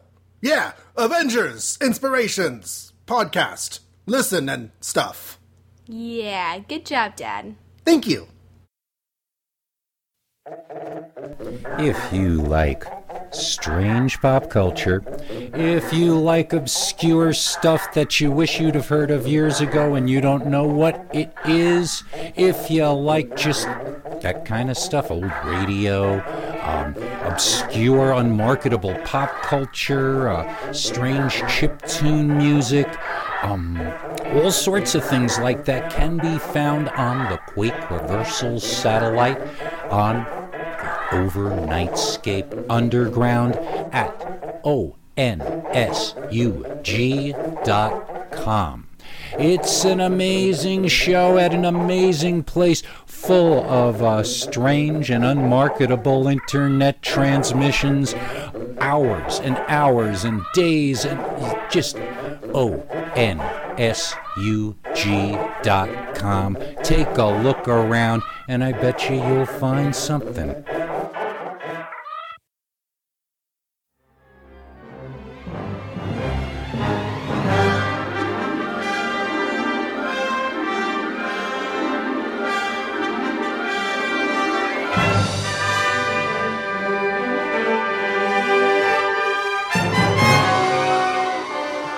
Okay, I'm back now, and John and I are uh, continuing our, uh, I guess, our look back at uh, two Bronze Age Superman stories here. And so, actually, though, before we get really too far into that, um, I probably should have discussed this in greater depth, either at the beginning of this episode or really more appropriately, perhaps, at the beginning of the last episode the uh, Bronze Age Batman show that uh, John and I did, where he and I talked about Batman number 227 and 234. But basically, as part of my prep for the theatrical release of Man of Steel, I basically what I did. Well, I'll just read this this post that I made on Facebook. Um, this is dated June the 13th, 2013, and I wrote. Wednesday was mostly dedicated to Man of Steel prep. The movie starts in just over 12 hours, and I'm ready. My Man of Steel sh- uh, t shirt has been washed and is hanging in the closet, waiting for showtime. My commemorative Man of Steel tickets are in my Superman wallet. All of my e cig batteries, including the craptacular ones, have been charged and they're loaded into my Superman cigarette case. I've reread a ton of Silver and Bronze Age Superman slash Superboy comics, as well as Birthright and John Byrne's Man of Steel.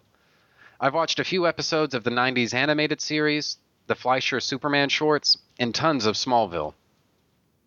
Tasteful selections of music from various Superman films and Smallville episodes are all that I've played on my trusty iPod for several days now. I even polished what's left of my su- of my metal Superman keyring from the Warner Brothers store. Beyond that, there isn't anything more that I can do. And some people posted sort of uh, snarky replies to that. They were a little creeped out by the level of uh, prep that I went to for a Man of Steel. Well, I'd like to think that John is helping me go to an even more absurd prep level here with these episodes. So if any of you were wondering where this is all coming from, that's where it's all coming from. Now, John, well, I just figured you were doing all that because it was my birthday whenever Man of Steel came out, so you were just trying to get all all Supermaned up for my birthday, which I appreciate, by the way. Well, happy to help. Happy to help. The uh, issue that we're going to be talking about this time, this is Superman number 258.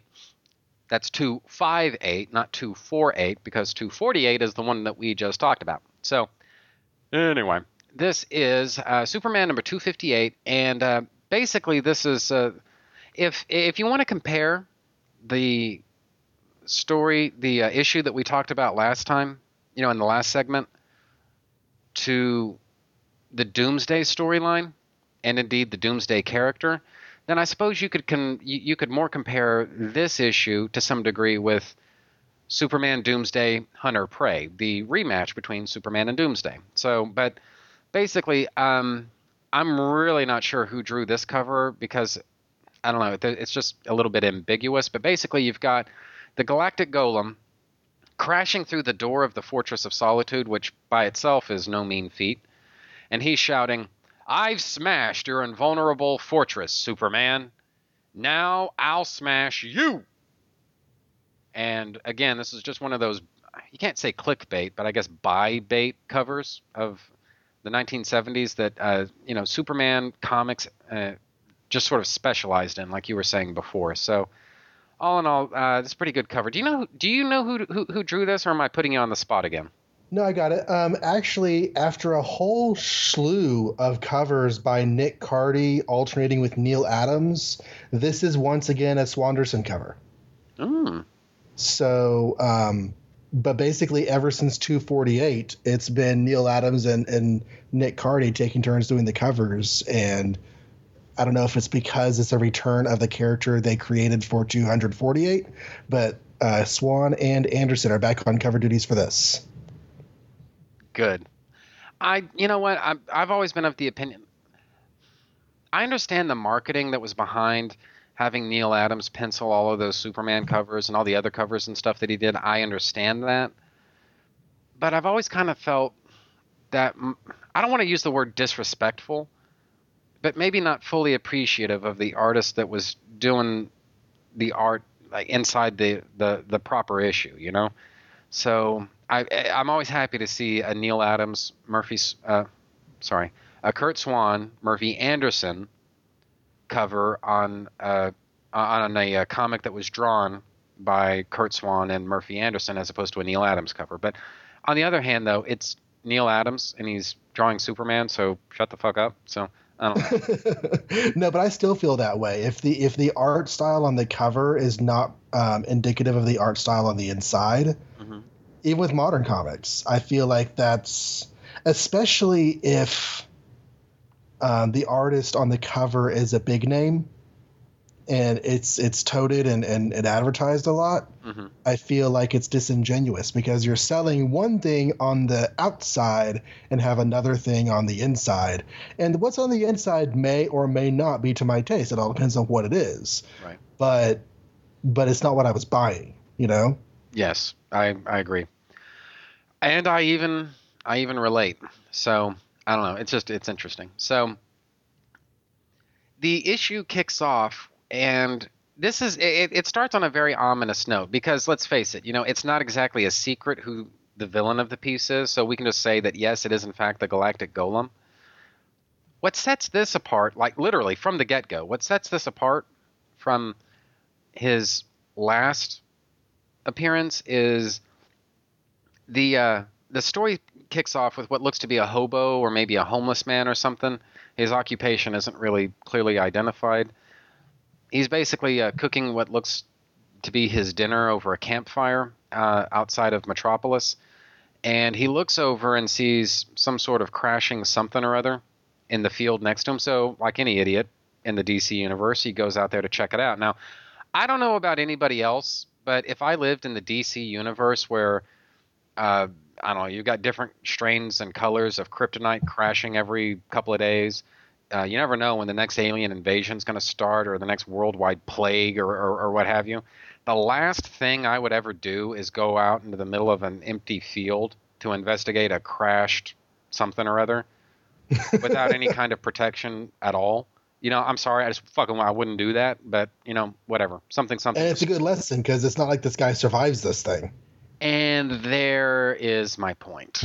This is the first actual murder we see the golem commit. Um, he tried certainly to kill Superman in the last issue. Obviously, that wasn't successful. I get the impression he would have killed Lex if he could have gotten away with it, but Superman got in the way. This is his first,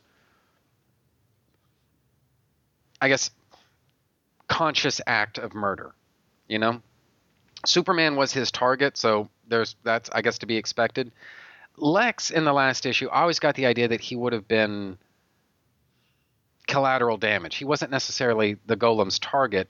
He was just there, and so, but he wasn't really, like I say, he wasn't a uh, deliberate target on the golem's part. Here, the golem willfully kills this guy, and that is, when you think about it, that does kind of set a different sort of agenda for the golem in this story, literally from page one, and then going right on through to the end of the issue.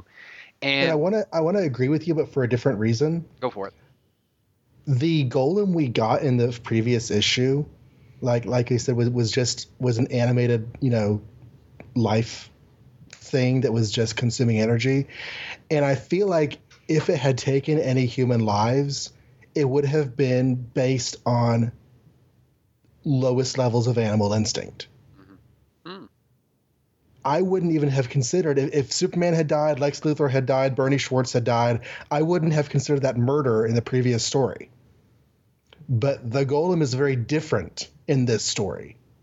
And I do consider his killing of this man in the first page a murder because of the nature of the character in this story.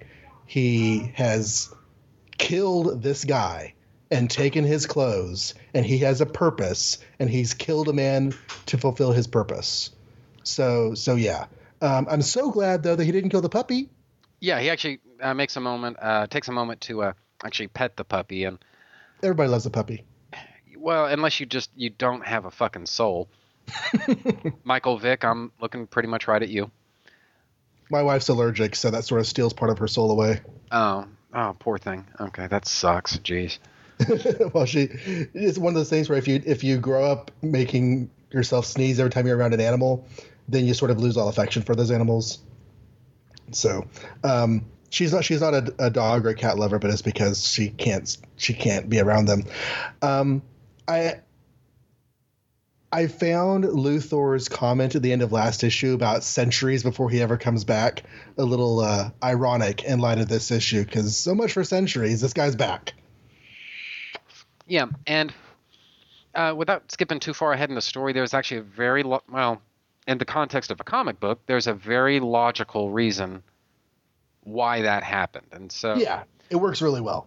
Indeed it does. But before we get to that, what we see is uh, we see the, the galactic golem wandering the uh, streets of uh, downtown Metropolis, and he stops outside of a uh, of an electronics store doing a demo of TVs, and of course they're playing Clark Kent's news broadcast from WGBS, and uh, where police and I, I, what I think we're supposed to assume is that a, it's probably taken the golem a couple of hours to to walk into downtown Metropolis because by the time he gets to the electronics store, police have already they've already found uh, the body of um, the man that the golem has just killed on the previous page, and so um, what happens from there is that he gets attacked by this trio of young hoodlums that, uh, for some reason, Metropolis always has in great abundance, and it's like he's aware on only on only the most basic casual level of a threat. He doesn't even really turn to face his attackers though. He just reaches over his shoulder, bitch slaps all three of them, sends them flying.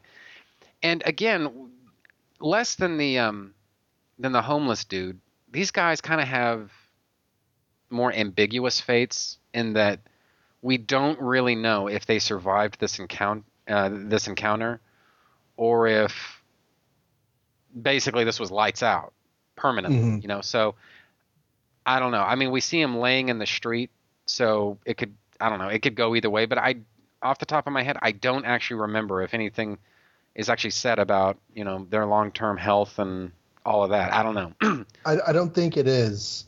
I I do, you know, this is the Bronze Age Superman and Clark Kent's on TV, and I was trying to think, you know, since the Bronze Age, TV news reporting and subsequently internet news reporting and subsequently internet, um, quote unquote news reporting, has really taken the place of newspapers on basically every level. yes. And yet, we don't see Clark Kent reporting on TV to nearly the extent that we saw in the 1970s. No. No, we don't. And, and yet, that would make so much sense. And I remember whenever the current DC continuity got started, they made a big deal about the fact that it was TV reporting and, and WGBS was going to be expanding, you know, buying the Daily Planet and everything else and expanding their way of doing news. And yet, we don't see Clark on TV, even in modern comics. We see him blogging, which I guess is, is, is a modern way of doing news. But um, I was just kind of surprised in retrospect that this is a very 1970s trope of Superman is having Clark reporting on the news. but somehow it's more it's more dare i say relevant and modern then or rather now than it would have been then but somehow it's then and not now so yeah Exactly. There's, there, there's a weird, weird discontinuity there. yeah and the thing that's always sort of blown my hair back about that whole thing is when people say that people would recognize clark kent as being superman and my, i guess my logical answer to that has always been clark kent has spent years up to this point hanging out with the most arguably the most intelligent detail oriented observant people in the world. If they can't see through his clark kent disguise why would joe schmuck on the street who's never met clark or superman see through the disguise either? And so i don't know. I mean this is one of those things. Shit. I mean there's so friggin much uh, potential to having Clark as a TV news anchor. And I think the uh, Bronze Age, they only really scratched the surface of it. I've always felt like you know this is just rife with possibility, and I don't know. It's this is something I would love to see come back. I mean, end of the day, you know, the Daily Planet. I like the idea of a great metropolitan newspaper, et cetera, et cetera. That's just not the world that we live in anymore. It's it's not, and it feels like there's this entire contingent of fans. Understandably, they're attached to the idea of Clark Kent newspaper reporter. Guys, it's got to stop at some point. I mean, At some point, um, look, eh, just to tell you how serious a situation this is, the publisher of the New York Times, I, I, I read a quote from him. It was actually very recently, and we're talking about the friggin' New York Times. I mean, this is one of, this is probably the most popular, successful newspapers in America. I mean, this is that one's got to be top dog, right? One would like- think. when you think newspaper, it's like the quintessential concept of newspaper, the New York Times. precisely that. And he's saying he's using very conditional language. You know, well, if we're still publishing uh, a print newspaper in a year or something, and, and things like that. And I get the idea that literally the only thing that's keeping print news, like this whole idea of like newspapers alive, I truly do believe it's the New York Times. The minute they decide to call it a day, or they have only blogs, or they have just a website, or whatever it is their new format's going to be, the minute they get that worked out, even if it's just a uh, a um, like a an iPad app or something like that, the rest of them are going to fall like dominoes. Mark my words. I mean, uh, you know, when the New York fucking Times calls it a day, wait for all the other newspapers to to fold as well. That's what's going to happen, guys. And so, really, it's tradition and nothing else that's keeping newspaper as a newspapers as a medium alive. And I'm not overly fond of that myself because of the fact that, in my experience, most blogs they tend to be, if you want to put them in some kind of a journalistic context, they're more like features. And you can't have an entire newspaper made up of features. You need to have actual journalist journalistic stories. And Right. that is not that has never been what blogs have specialized in. So I don't regard blogs as being a worthy substitute. They never have been. In my opinion, they never will be. And but at the same time, something's got to give. And let's face it, broadcast news, it is kind of similar in terms of the rules of journalism and you know the way that it functions. To me, it's the more logical replacement for newspapers in this modern era in which we live.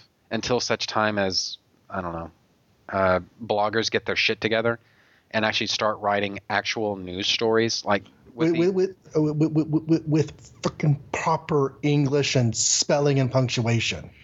Oh my. Okay, I, I know this is my thing. I'm like grammar police, and uh, I'm a I'm a linguist. So Dude, you're, you're, thing. right now you're podcasting with an English teacher's son, so by all means, say whatever you want to say. the, you go to news sites and they're using the wrong homonyms, they're misspelling words, they're mispunctuating their sentences, and it's like, who's your editor? Who's catching this? Nobody. I mean, Lois, Lois Lane can't spell words in 1979, and that's a really important mistake. But now people just put whatever they want on the internet, and as long as they're the first one to have this the story up, then it's considered okay. I just, I don't know. It really, really bothers me that quote unquote journalism online can't take the time to edit itself. Well, yeah, and the thing is, I mean, on the one hand, there I I really do like, you know, it's called. This is look. This is not my word. This is just the term that gets thrown around. So again, I have to use other people's vernacular here. But it's called citizen journalism, right? And I actually do kind of like that. Those you can find like sort of these photo essays of people who will go to like major news stories, and I, I think the like the best examples are very are, are they're always going to be like these very visual types of stories like a um, an anti-war protest or I don't know like um, a Tea Party rally or or something like that. You know, basically something where people their message is being conveyed visually, and you have people who are just snapping pictures of what's happening at this event, this rally, this this um, I don't know, like it's like maybe it's a presidential campaign something or other fundraiser, just fucking whatever it is, right? And you can get so friggin' much truth from all this because what you find is that sometimes what is occurring at this event is not what's being shown on TV, and sometimes those two things are very fucking different from one another. And so those citizen, those citizen journalism sites can actually be kind of a backstop against court. Let's let's just fucking let's just call it what it is. Fucking corporate media, right? That protects, um, I don't know, uh, Viacom's bottom line or news corporations bottom line or, or whoever. You know, just insert just giant fucking corporation here, rather than serving their agenda. These these citizen journalism sites and these photo essays that show what is really happening at these events and it's a uh, to me that's a very powerful way of keeping those institutions honest it's kind of funny that you know they're speaking truth to the people who or should be speaking truth so it's i don't know anyway i'm not trying to turn this into a rant but that's kind of obvious that's a little bit of a sensitive issue for me Yeah, no, no, I get it. Um, but yeah, so Clark's on TV, and just you know, bring it back around. Yeah. Um, he signs off with "Good night" and "Good day." Yeah. I, does that sound weird to you? Because that sounds weird to me. It does, and this was an era when to be a, uh, a a a sort of broadcast news anchor, you needed to have a little bit of a shtick, you know, or a catchphrase or something like that, you know. And I would uh, I would almost want to compare it to uh, uh, Walter Cronkite. You know, he always had those big, thick, horn-rimmed glasses, and that was sort of his thing. And uh, it it just among other things. I mean, apart from like the tone and timbre of Cronkite's voice, what I think of is those just ginormous fucking glasses the dude was always wearing. I mean, or Ted Koppel with his that I don't even know what what the fuck you call that that hairstyle that um is like the George Lucas like poofy hair that he had going.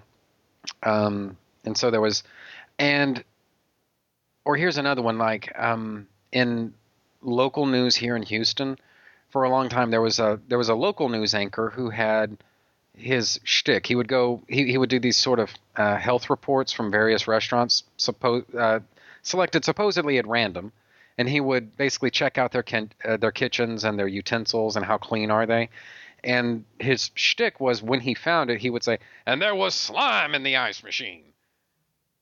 And that kind of became Marvin Zindler's kind of his calling card, you know, and um, I don't, and and so I guess where I'm going with all of this is to say that good night and good day. It could be the sort of nonsense bullshit calling card that some producer thought it would be an interesting, I don't know, greeting or catchphrase for Clark Kent to use for his news broadcast. So I don't know. I like the uh, the sign off wars that they had on Anchorman. Did you see that movie? Only parts of it.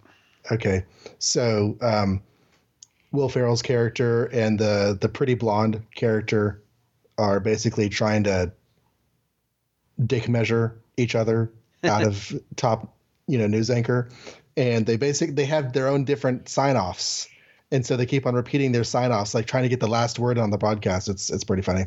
But um, okay, so Star Labs. Now, again, I don't have a lot of experience with Bronze Age Superman, and it's possible that I've seen a Bronze Age story with Star Labs in it before, but I think this is the first. And I've only seen Star Labs before in the context of post crisis DC. I didn't even realize it was a pre existent idea. Yes. So it's kind of cool for me to see Star Labs here. Yes, it is. And uh, since we're on page five, that leads into something that we just we just cannot ignore. Clark, the name of the guy? Yeah, Clark. Uh, when he rolls up to what's left of this Star uh, this Star Labs branch laboratory, he interviews two people who were attacked by the Galactic Golem, and uh, you know we get elaboration on that a little bit later on. But at least for right now, Clark speaks to the astro technicians Bert Smith and Harry Potter.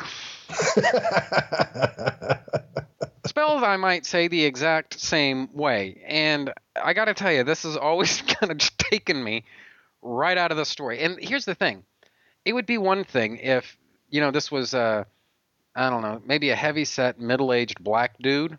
If that's who Harry Potter was. But no, Harry Potter is a, a, a relatively diminutive, balding, middle aged, bespectacled scientist. And I can't help but think, you know what? What if Harry someday decided to travel back through time, ended up in the DC universe, and got a job at Star Labs? And so, if you want this to be a crossover with uh, the Harry Potter universe, well, I, I guess it can be. So. This is a it's a multiverse thing. This is just Harry Potter on another Earth. this is the life he led whenever he.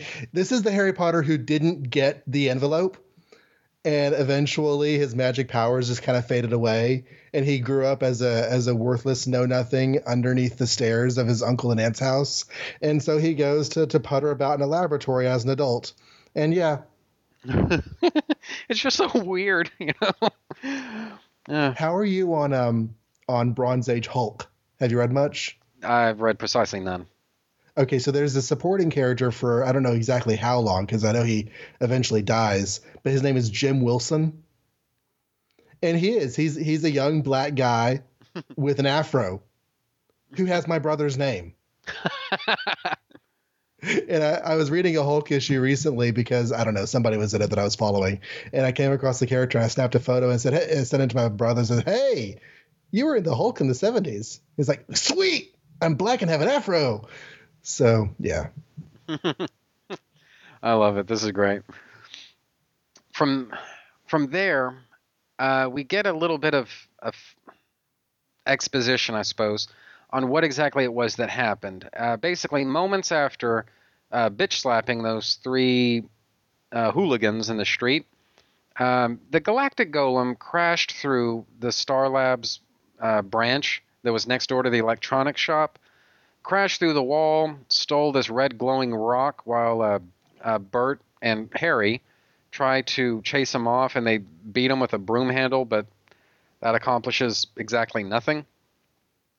And uh, then from there, uh, the Galactic Golem makes his escape. And so, what the hell is this all about? And so, unfortunately, there really are no no easy and obvious answers to that.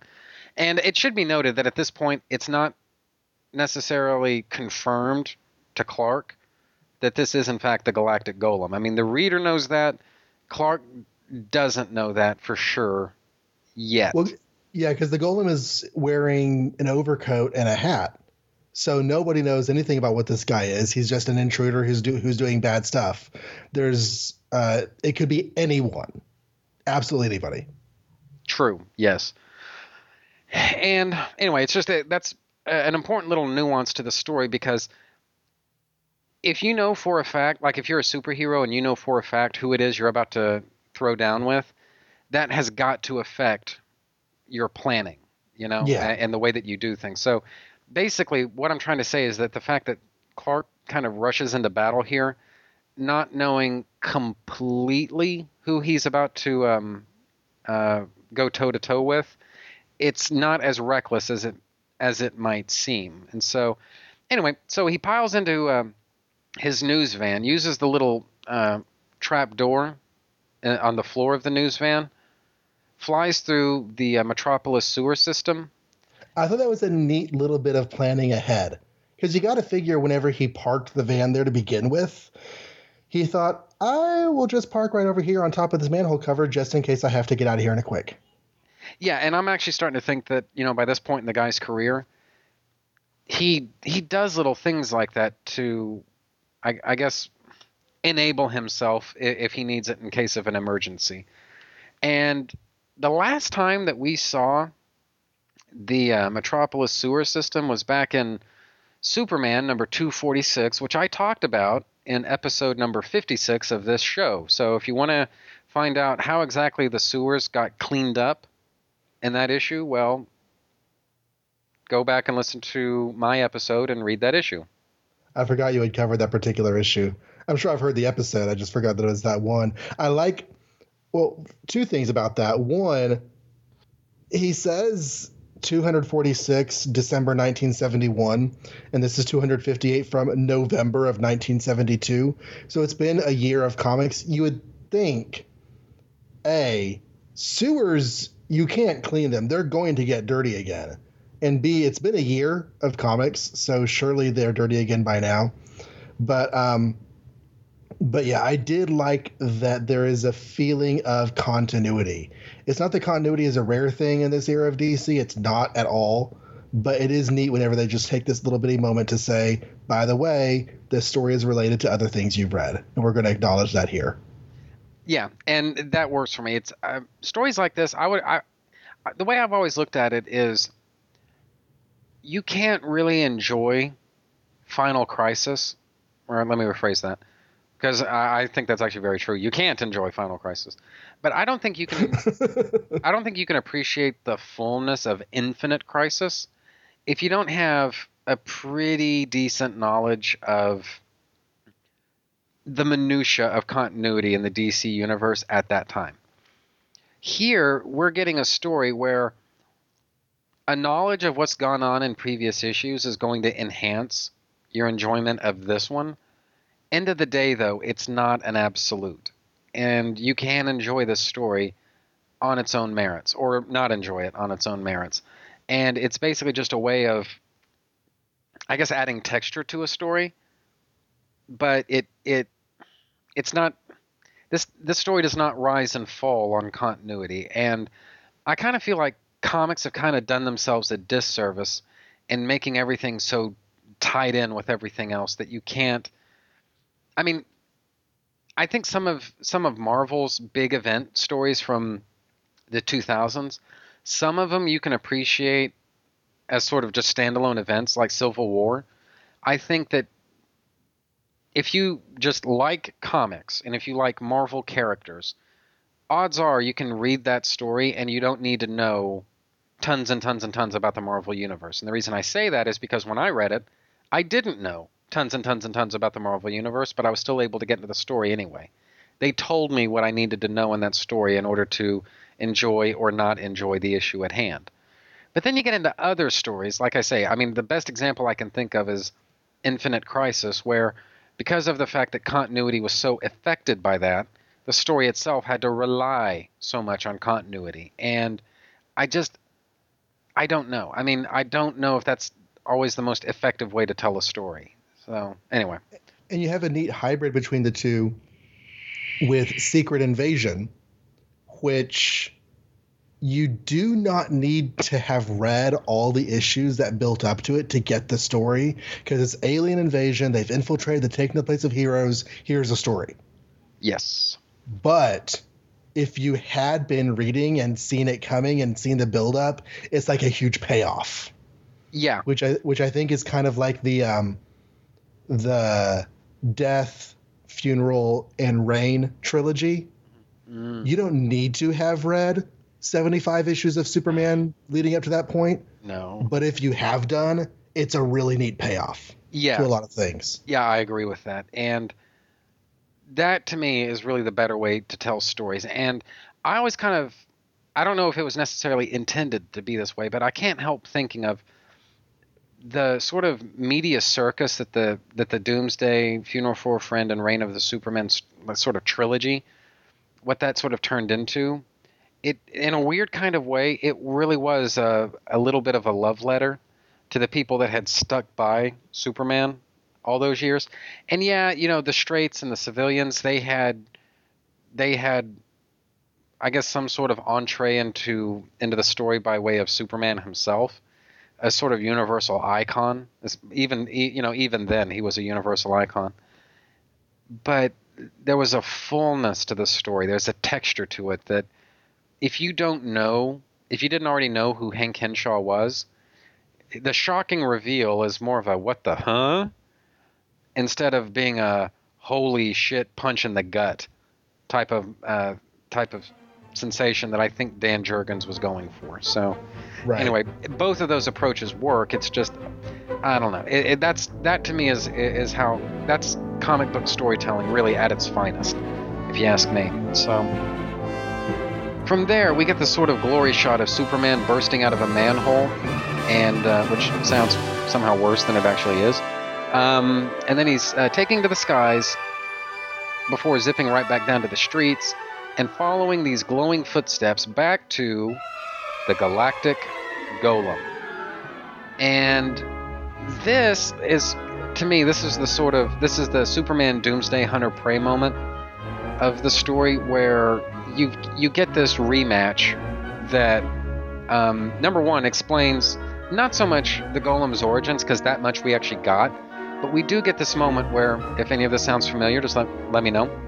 The golem gets brought on board a spaceship and uh, before he's wrecked shop on the whole thing presumably kills everybody on there makes his escape and then goes off to you know tear the shit out of everything and then he ends up back on earth and i mean it's again it's not this is not a, a hunter prey is not a shot for shot remake for, uh, of this by any stretch but at the same time i can't overlook the similarities either you know um uh, uh, where, I mean where are you coming from with all of this i mean I, I, I, I'm actually feeling like I want it to be an intentional similarity. I want to think that the writers of Hunter Prey had this story in mind and were doing like not necessarily an update of the story, but taking those same kinds of ideas of a story that perhaps they had enjoyed when they were younger and doing something like that with a new character. Um, it's they're so similar that I want them to have meant to be similar, if Yeah. that makes sense. Yeah, I'm and I'm right there with you. And the thing is, um, this may seem like heresy to some. I'm not a real big hunter prey guy. I mean, I love, love, love, love the art in in hunter prey, but the story has always kind of left me a little cold. You know, the first issue is good. The second one, I don't know, whatever. And then the third one, it just feels a little anticlimactic somehow. And it's just, I'm not trying to insult Dan Jurgens because it's really not my business to insult Dan Jurgens on pretty much anything. But I just can't help thinking that that story is not what it could have been. I mean, I feel like a fourth issue really would have done Hunter Prey a lot of good. Woulda, shoulda, coulda. But it's it, that's just where I'm coming from with it. So, but this is nevertheless useful exposition, and it does account for Lex's statement at the end of um, at the end of the last issue where he says, "And it could be centuries before the golem comes back." Well, it's actually a, less than a year before the golem comes back, but there's a very, very logical reason why he's back so soon, and it it it plays is what I'm saying. So, um, I wish they had done something in the uh, in the you know filling in the gap background story to explain how and why this creature gets a mind. Uh, now maybe we could uh, just no prize it and say that bathing it in numerous kinds of energy is what did it. In fact, that probably is is a pretty decent explanation in of itself. I just wish somebody had said something because where we used to have an animated creature acting on instinct, responding to stimulus with Lex Luthor's voice coming out of it, here we have a creature who is talking and and, and screaming all on his own out to kill Superman. Well, another way of looking at it is that in the in the last issue, he may have been, in terms of, I guess his cognitive development, he was a toddler, he was an infant. Here, he's a teenager, and I don't know. That's that's certainly one way of looking at it, but eh, there is a there is a moment here that I sort of had to wonder what exactly were of course now i can't find the exact the exact quote but it, it, at some point what the uh, what the golem actually says is mine is the power cosmic i mean i'm sorry mine is the power of the cosmos. Mm-hmm. and it did kind of make me wonder is that supposed to be a little bit of a riff on the silver surfer there? Because it's a little uh, the line is a little too too similar you know? It yeah, here it is. It's on uh, the bottom of page seven. It's a yours is the power of Earth's yellow sun, but mine is the power of the cosmos. You know, and it's a little too similar to mine is the power cosmic that I just kind of wondered about that. Yeah, I don't know. The the guy's power source and power set is so vaguely defined. But you know, he's the galactic golem, so he has the powers of the galaxy, whatever, whatever that is. Okay, fair enough. Just want to ask. Um, so from there, uh, Superman and the Golem they have a sort of a brief little. T- in fact, it's not even really much of a much of a battle. It's uh, basically just uh, uh, the Golem tearing up the street for a little bit. Superman's got to fix it.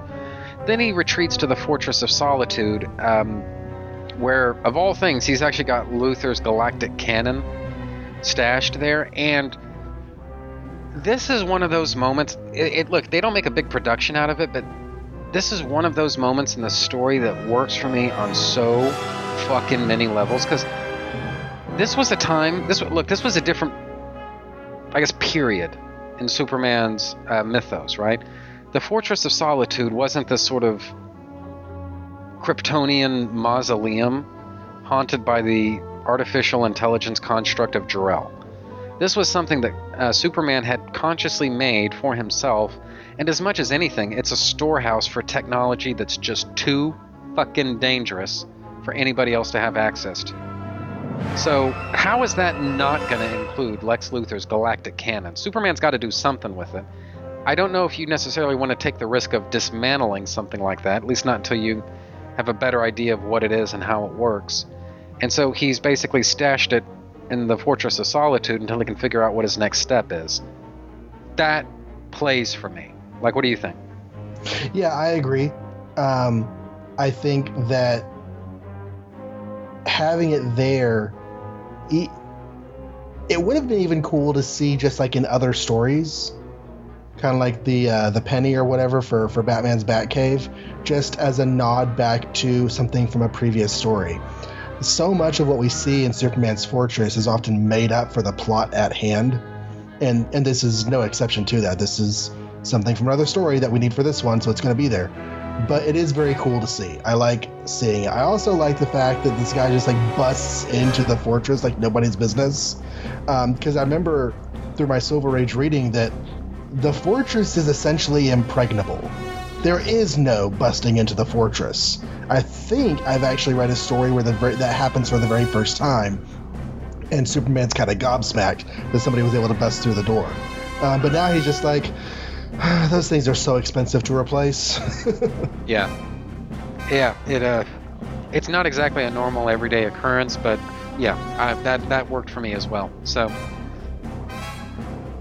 from there it, it, it's kind of funny that throughout this entire thing, the nature of Superman's battle with the Golem, it's just it's just different than their little showdown from the last issue that we uh, that we covered in the last segment. Superman's a little bit more in control of the situation. Last time he was caught pretty much completely off guard by what was going on. Here he's a little bit more on top of things. He's he's devising plans. He knows first of all, his first order of business has got to be moving the the uh, golem away from Metropolis. And there's obviously uh, a little bit of a logistical issue going on there that well, if the if if Luthor's whatchamacallit, um, galactic cannon is located at the Fortress of Solitude, then I must go to the Fortress of Solitude. So there is that to think about. But this is still uh, just a different type of conflict that's uh, going on here between uh, Superman and the and the Golem. Just a And minor, a minor note that I had on the conflict is at one point the golem picks up Superman's key. Yeah, he picks up the key and basically whacks Superman with it.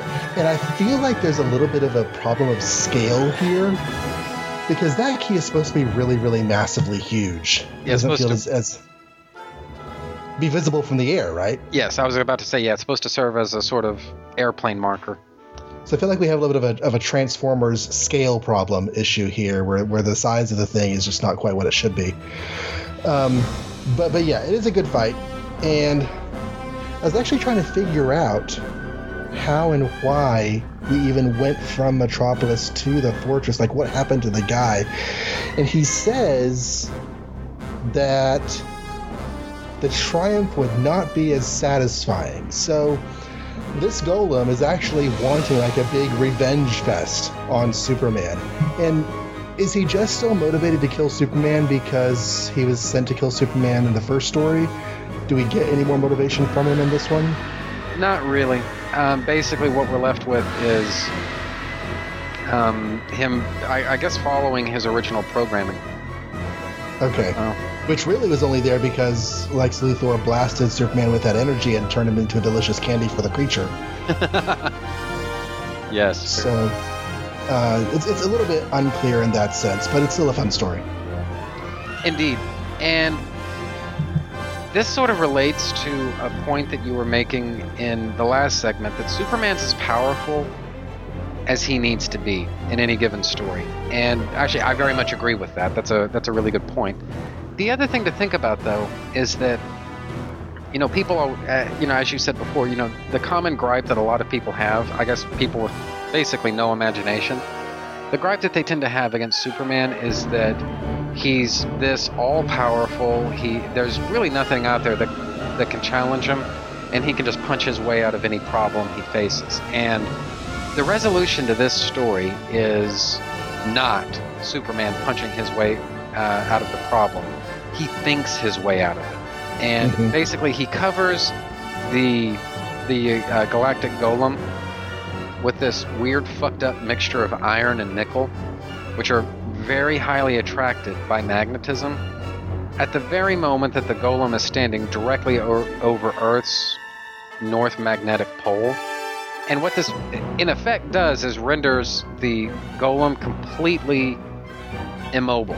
There is, I mean, at this point, he's got, he, in order to rise back up, he would have to be physically more powerful than an entire planet. And he's just not. Nothing is, or few things are. And that is such a creative and yet permanent way of dealing with this threat, shutting it down for good.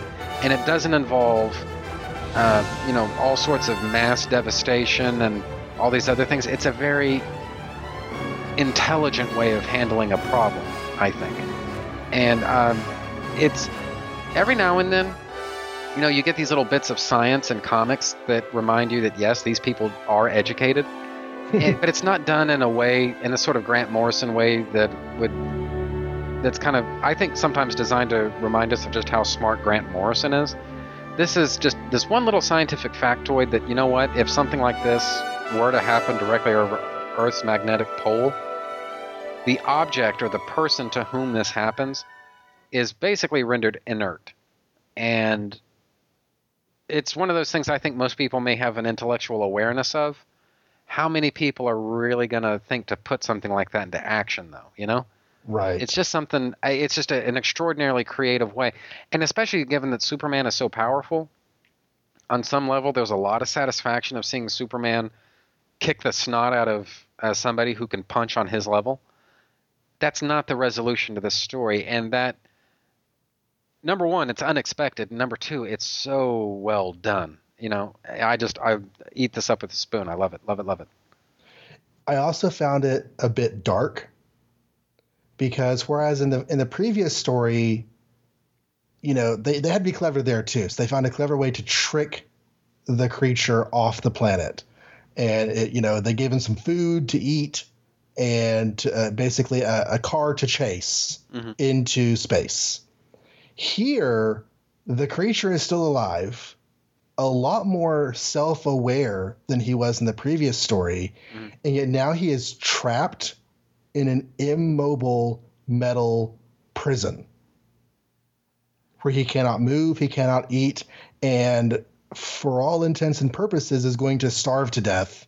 Or if he doesn't starve to death because he's a, a animated golem, he's going to just exist forever. And that's really, really dark. And Superman just like dusts off his hands and psh, done with that, walks away. And I, I'm not saying I don't like it because I do think it's a pretty, pretty clever way to finish the story. But I think it's just something that, if you really think about what's really going on here, is a bit more than you'd expect Superman to do. And there was a story that was published um, relatively recently, 2012. Uh, Superman number seven and eight, he went up against Helspont Mhm. like the old Wildstorm Helspont character, Superman versus Helspont. And Helspont, like the Galactic Golem, is totally on Superman's level to have a big old dust up with. And at one point during the fight, they're off in an isolated area in the mountains of some, I don't know, snowy place.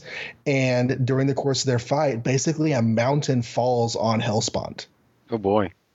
And Superman's like, okay, well, that's over with. And he flies away.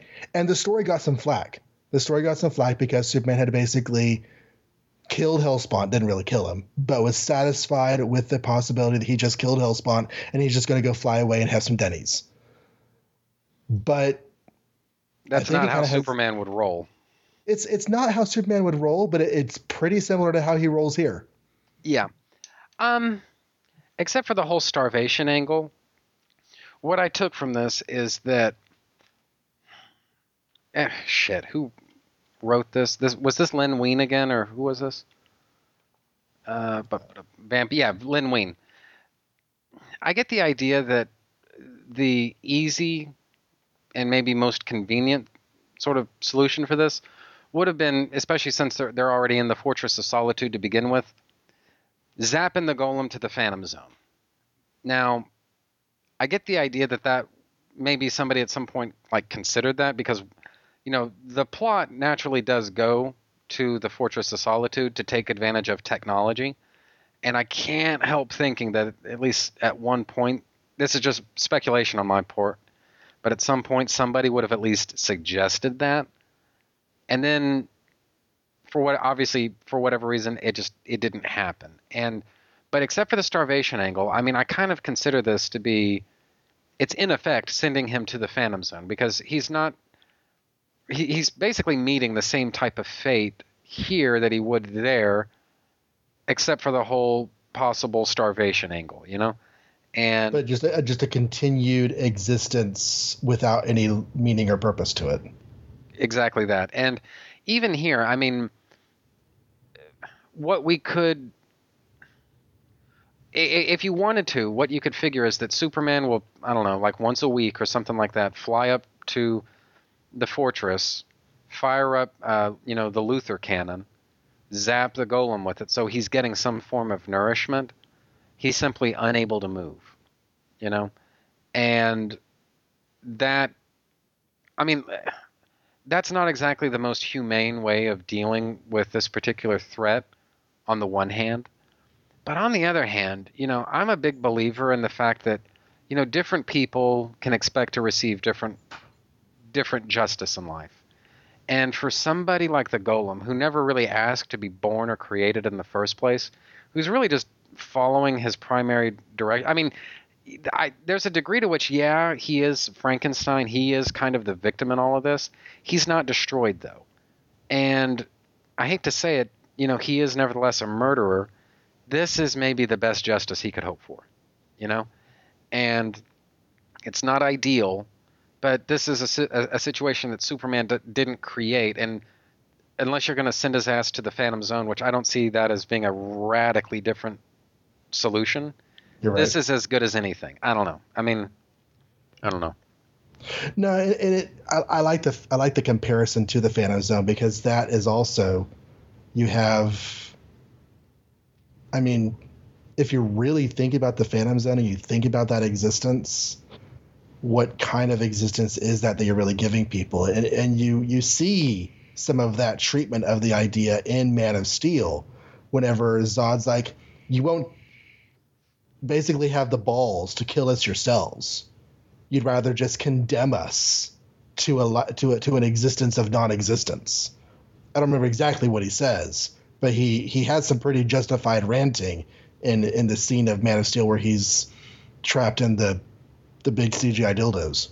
um, so this existence that he has condemned the golem to is is is significantly less than awesome, but it's a prison.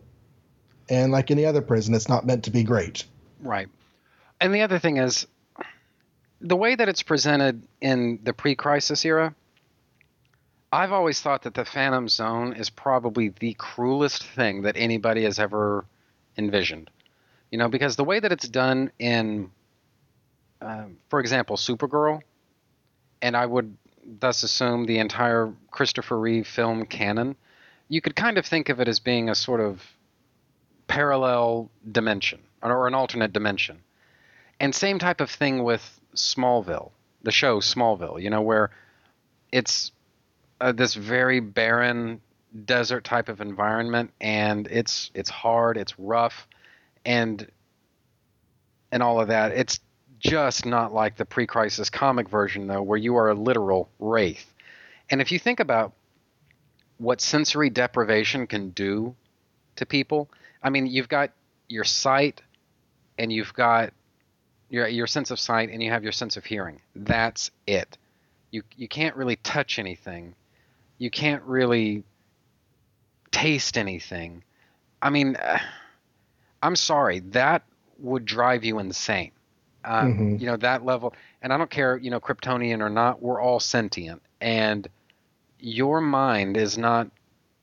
It's not really intended to miss out on the sense of taste, the sense of touch, all you know all of the uh, all you know all of the senses it's not supposed to subsist on just those two you know your intellect your consciousness is supposed to be nourished by all five and here they're getting only two of them. They can't smell anything, they can't taste anything, they can't touch anything.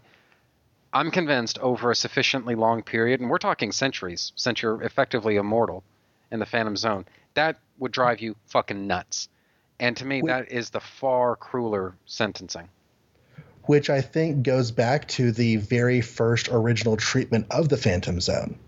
Do you remember that first story? How Superboy finds the Phantom Zone projector? Yeah, it's he finds Zod and everything.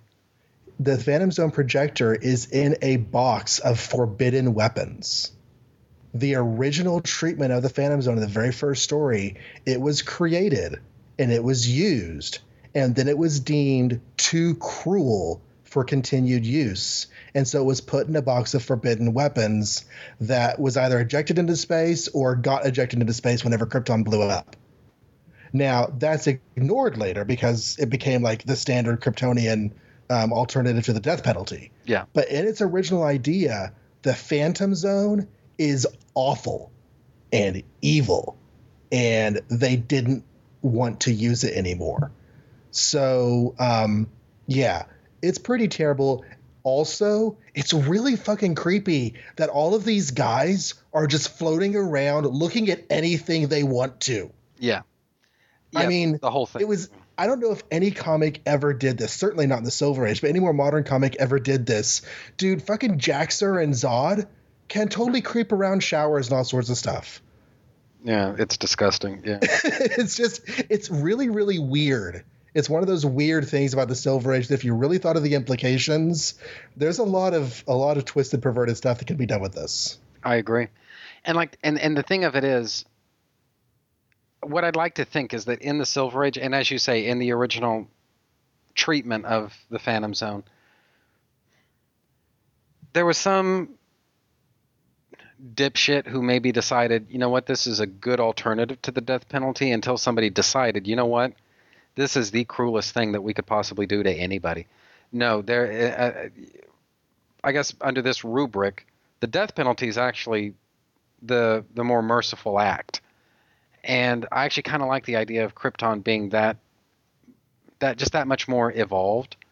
That that plays for me, you know, and but you know, and and and I, and kind of tie it all back. I don't. I mean, I kind of view this as being what uh, an alternative to what the Phantom Zone by this point had sort of become and what it was being used for. And the the fact is it's really hard to think of a way to deal with a character this powerful in a way that doesn't end him permanently. And so instead of ending him permanently, he's taken out of action. Not necessarily permanently. I mean, there could, you never know, there could be a, a polar shift at some point in um, Earth's future. When you think about it, time is kind of on the, go- the golem's side here. And so, really, what this does is it takes him out of action for now. Yeah, it, it's it's actually a really cool way to end the story because it is an ending of the villain that can totally be undone by any number of circumstances. Fuck, Luthor could come over and just free him again if he gets over the fact that you know the Earth was destroyed a few issues ago. Right. And and it seems like it's recovered nicely, by the way. so anyway, all around, this is. I feel like this is a pretty worthy sort of sequel, and at the same time, at least stopping point for what could be future storylines. I don't think the Golem ever comes back, or if he does, I'm maybe I'm just blanking on it. I don't know. I don't recall him coming back though, so I think this truly is the last we see of him. But as you say, the possibility for future engagements is still out there. And According to Mike's Amazing World, this is his last appearance. oh, it is okay. Well, there you go. And Unless there's some post-crisis revival of him. that I, I'm, I'm, if, if there is, I'm completely blanking on that. I mean, I hate to say it, but I'm not. You see, it's kind of funny because you just said a minute ago, Superman's only as powerful as he needs to be in any given story. But I don't know. I just, I've, I've always kind of had a hard time convincing myself that the the Byrne Age Superman could really hang with the Galactic Golem, as he's presented in these two issues. You know? Well, I like your idea earlier that the Galactic Golem's post-crisis version is Doomsday. Yeah. yeah, well, and there is that. And obviously, Superman really couldn't hang with him, at least not at first. So maybe I was right after all. I don't know. It's it, it it just it plays it plays for me. This whole thing it just it feels like it's very science fantasy. It's very of its time. This is, these are very Bronze Age type of stories to me, and I'm not saying that like I, I realize you're not uh, a huge Bronze Age expert at least yet. This isn't the Bronze Age told other types of stories other than this. A lot of them were a lot more fun. A, um, a lot of them maybe were just as serious. A lot of them were just as earthbound. A lot of them were, you know, more um, cosmic, I guess. And you had Superman flying all over the universe, and you had a really amazing diversity of material that you just don't get in comics anymore. And I don't want to sound like an old fart when I say that. I know I do. But it feels like every single storyline that we get these days has always got to be Superman up against some major world beater. And yeah, the Galactic Golem could be a world beater, but that doesn't define every single Bronze Age story that came along.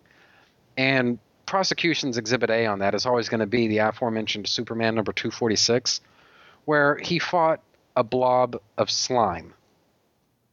That was the big concept for that for that story. He fought the blob, you know, um, from the movie The Blob. And you could get these these done in one stories or you could get these multi-part stories and they'd be fucking epic or you'd get these fun stories or action-packed stories or thought-provoking stories. You know you get these different things and you just don't get that in comics anymore you know? Yeah yeah i agree. And comics these days the stories last for so long that i don't know you feel like you have to make the person invest in five or six months of storytelling that you don't if you had a I don't know what I'm trying to say here. If you had a more free hand to the variety of stories you could tell that the time and length really doesn't afford you, I think we would see more. But it's it's kind of like the um this this is a really weird way to relate it to something completely unrelated, but people have been sort of disparaging the box office returns for Ant Man, mm-hmm. mm.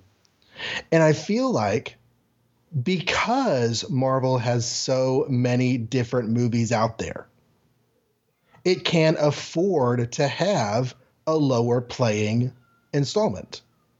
And it's not a bad thing at all that Ant Man's box office returns are some of the lowest that Marvel Studios have seen.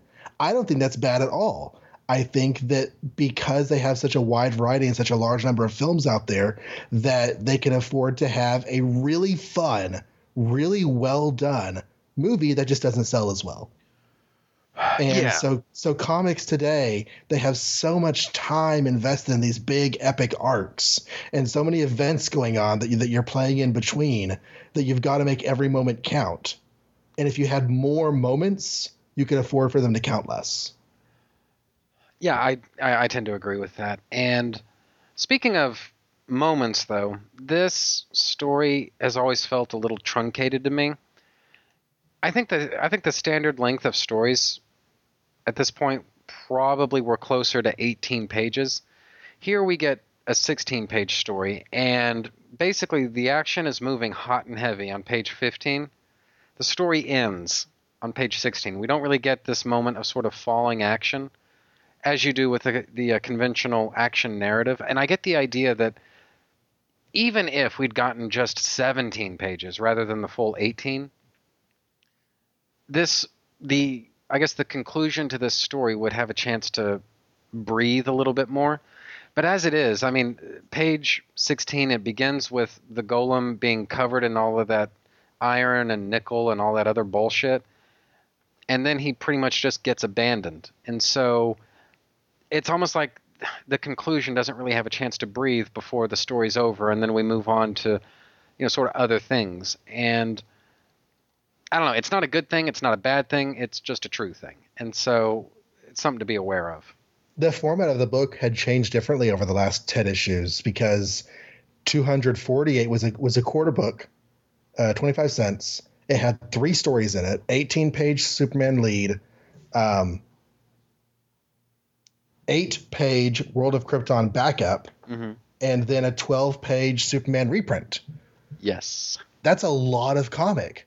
Yes, and it was a 48 page book. And now here we are 10 issues later. It's a standard size 32 pages, which is going to be the standard for comics forever after that, um, up till the current day. But they're still trying to tell multiple stories in a single issue because that had been the format of. That's been DC's standard format forever. They have not yet become a publisher that will do one story that fills the entire book. By this point, they just haven't done that yet. Yeah, it's a rare thing. Yeah. And so they have 32 pages and they're still trying to squeeze multiple stories into it. So this one has 15, 16 rather. And the backup, The Private Life of Clark Kent, has seven and a half. It's eight pages, but half of the last page is an ad. Right. So they're trying to keep their identity, and yet the market is changing. And so it's a 20 cent book that is just very, very different to what it was a, year earlier. Yeah, and I was actually going to mention that as well. That it, it's funny that this was DC's the Bronze Age. This was DC's like first real pass at, uh, I guess, keeping up with the Joneses as far as what Marvel was doing. But they were still trying to keep their own identity in terms of having backups and stuff.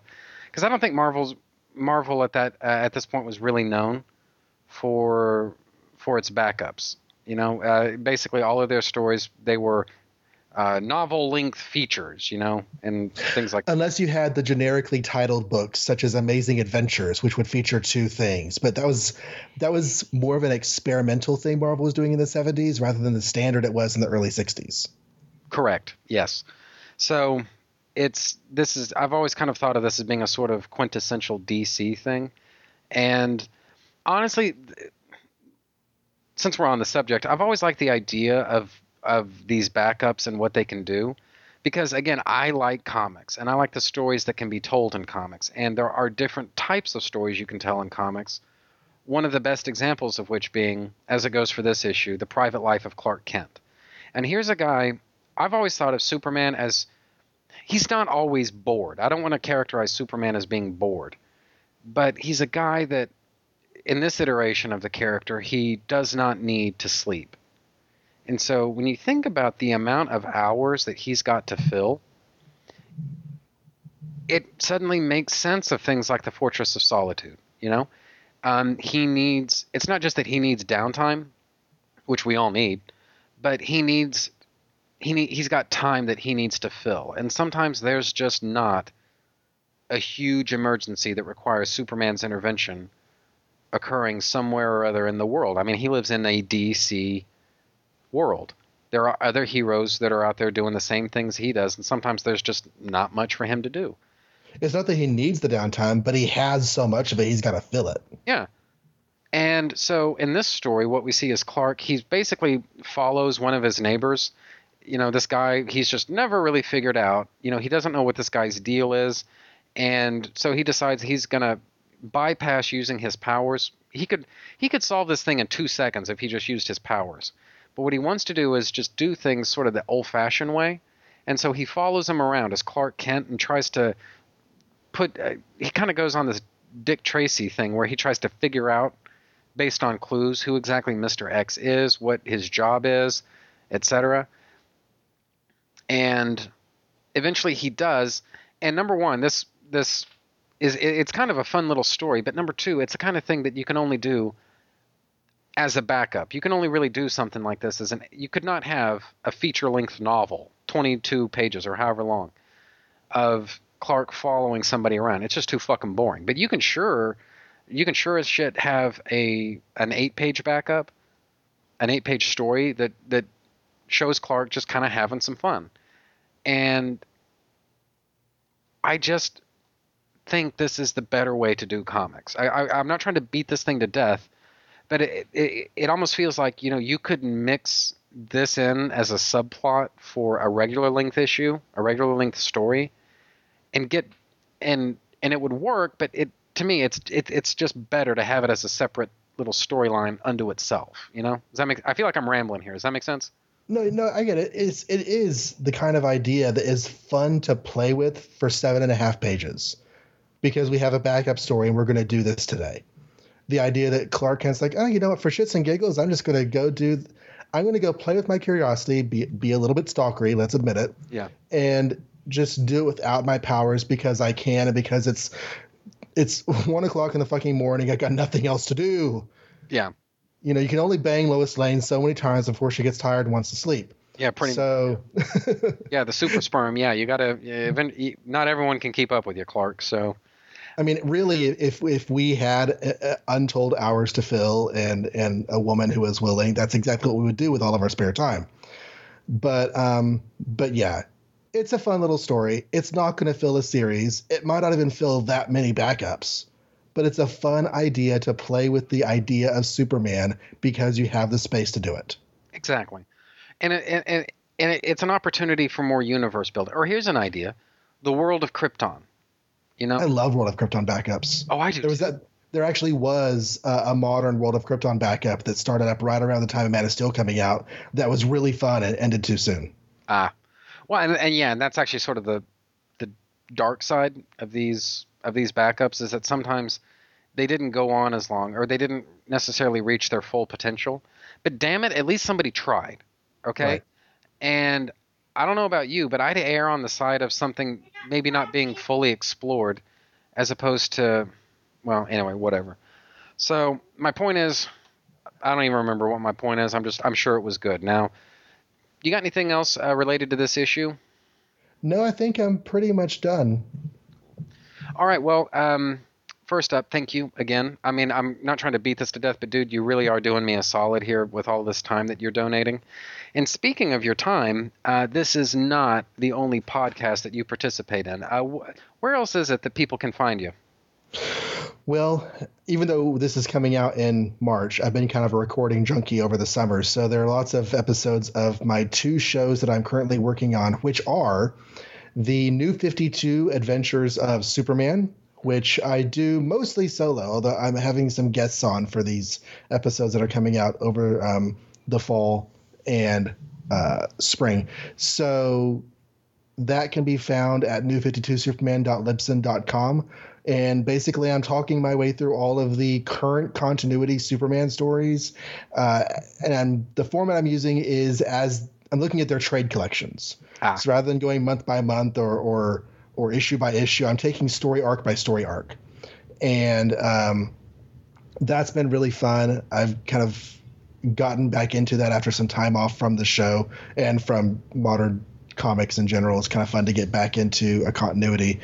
Also, very proud of the sto- uh, the show that I do with my daughter, Avengers Inspirations, which is where she and I take a look back at all the early Marvel comics that feature characters from the Marvel Cinematic Universe. So you have your Avengers, you have all of your solo Avengers stories, but you don't so much have your Fantastic Four or X Men. You do, however, have your Spider Man because he is now a Marvel Cinematic Universe character. So Yes. she and I have been having fun with the old Spider-Man comics, which really are my, you know, there's a, there's a phrase being tossed around the comics community these days, finding your joy.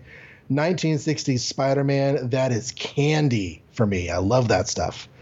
And uh, yeah, so those that can be found at the Complete Marvel Reading Order website under the podcast mm-hmm. tab, or by searching Complete Marvel Reading Order on iTunes.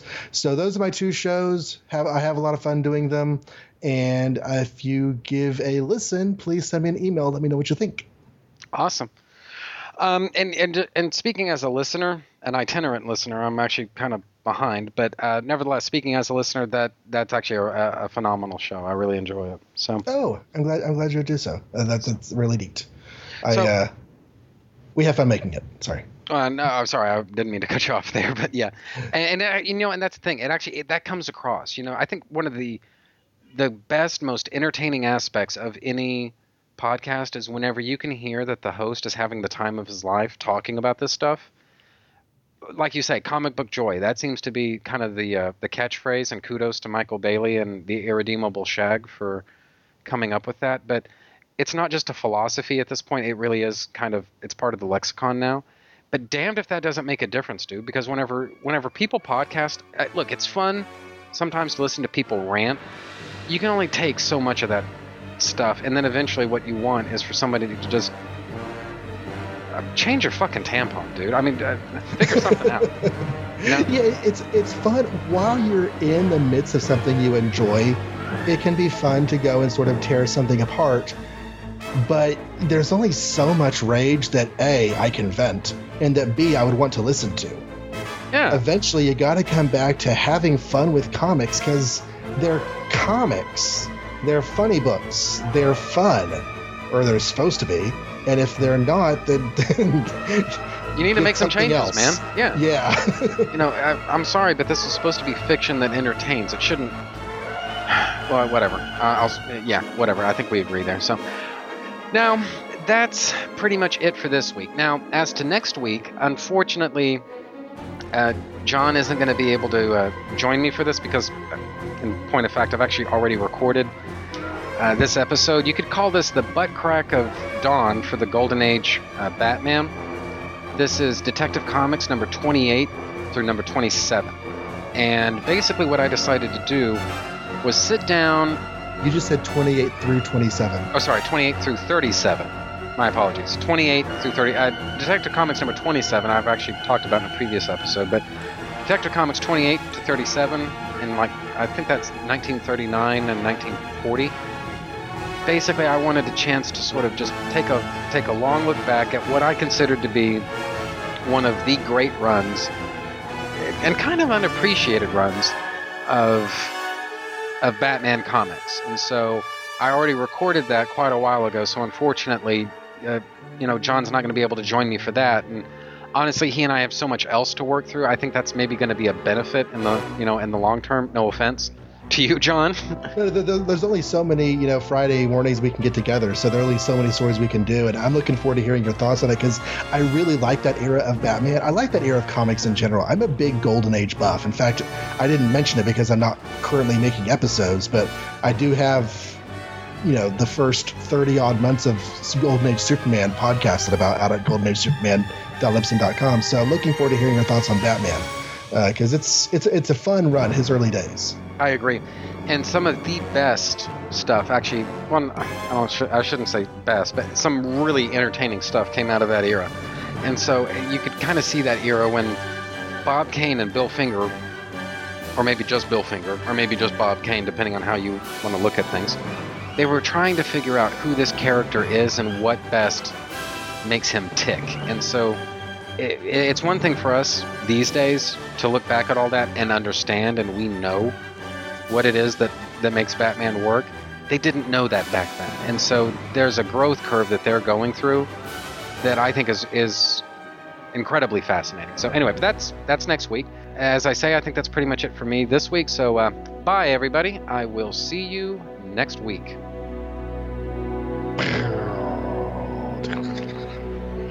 exactly that.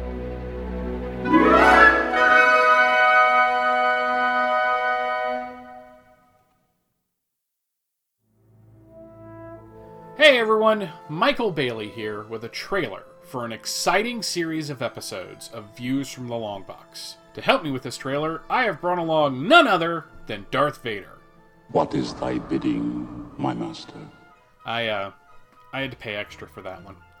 Now, normally on Views, I talk about comics, either alone or with a friend. However, with The Force Awakens hitting theaters soon, I have been all excited for Star Wars. And with the sudden massive amount of free time I have found myself with, I decided to devote all of the December episodes of Views to Star Wars in a series I am calling Views from a Galaxy Far, Far Away. Don't be too proud of this technological terror you've constructed. Oh, that was that's kind of rude. I mean, I, I would think a Dark Lord of the Sith would be happy that I'm devoting a month of shows to Star Wars. Don't make me destroy you. Look, Vader, we had a deal. I was going to tell everybody about how I'm going to talk about my favorite Star Wars movies, my favorite characters and comics and toys, in addition to talking about The Force Awakens. You were supposed to back me up on this. I am altering the deal. Pray I don't alter it any further. Well, fine then. Can I at least talk about how I'm bringing some of the best and brightest in podcasting along with me on this endeavor? And that the show is going to be weekly through the month of December? The Emperor does not share your optimistic appraisal of the situation. The Emperor will be listening? Yeah. Then I will have to double my efforts. Apology accepted. I did an apo- You know what? Never mind. What everybody needs to know is that Views from a galaxy far, far away. starts December 1st here at Views from the Long Box. You can find the show on iTunes or by going to www.viewsfromthelongbox.com. We would be honored if you would join us. Finally, you stuck to the script. I find your lack of faith disturbing. Views from a galaxy far, far away. Starting December 1st. Only at Views from the Long Box.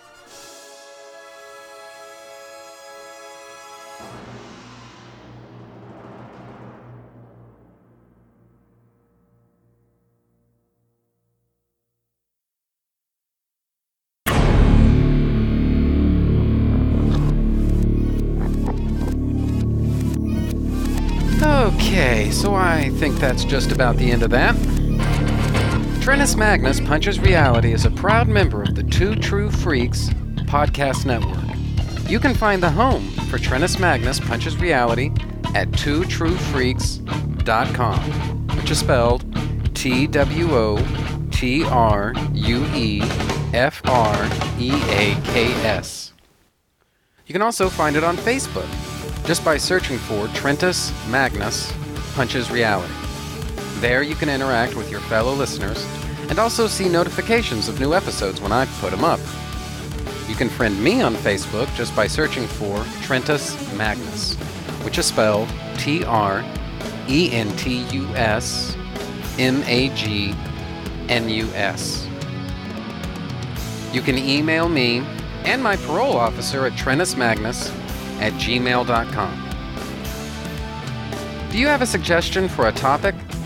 Feel free to email me, and I might consider thinking about the possibility of potentially discussing whatever you have in mind someday. And that's a promise. Did you know? You can sponsor any episode of this or any other of your favorite Two True Freaks affiliated shows. That's right. Simply click the PayPal link, donate any amount at all, tell us which show you're choosing and what message, if any, you'd like us to read on your behalf, and you will be an official sponsor of that show's very next episode. With your message read in the show's opener. It's that easy, and there's no minimum donation. Be a show sponsor today.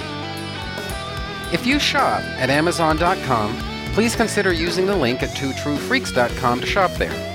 If you use this link to go to Amazon and then you shop, Two True Freaks gets a cut of what you buy. It doesn't cost you anything extra, and it really helps the freaks out. You get to shop as usual and help out the Two True Freaks at the same time. Do you have a podcast of your own? If so, why not record a promo for me to play on my show? It's quick, easy, and can help you spread the word about your show. I'm always looking for more promos to play. Keep it fairly short, and yours could be next. My promos can be found at this show's homepage for those interested. Just look for the promos section. The contents of this podcast are fictitious, hypothetical, and probably completely unnecessary. Any similarity to living persons or real life events is purely coincidental and void where prohibited by law, some assembly required, batteries not included. Do not remove this tag under penalty of law. All models are over the age of 18. The white zone is for passenger loading and unloading only. Trentus Magnus Punches Reality is a Magnus Media Enterprises Limited production in association with Demonzacor of Milan, Italy.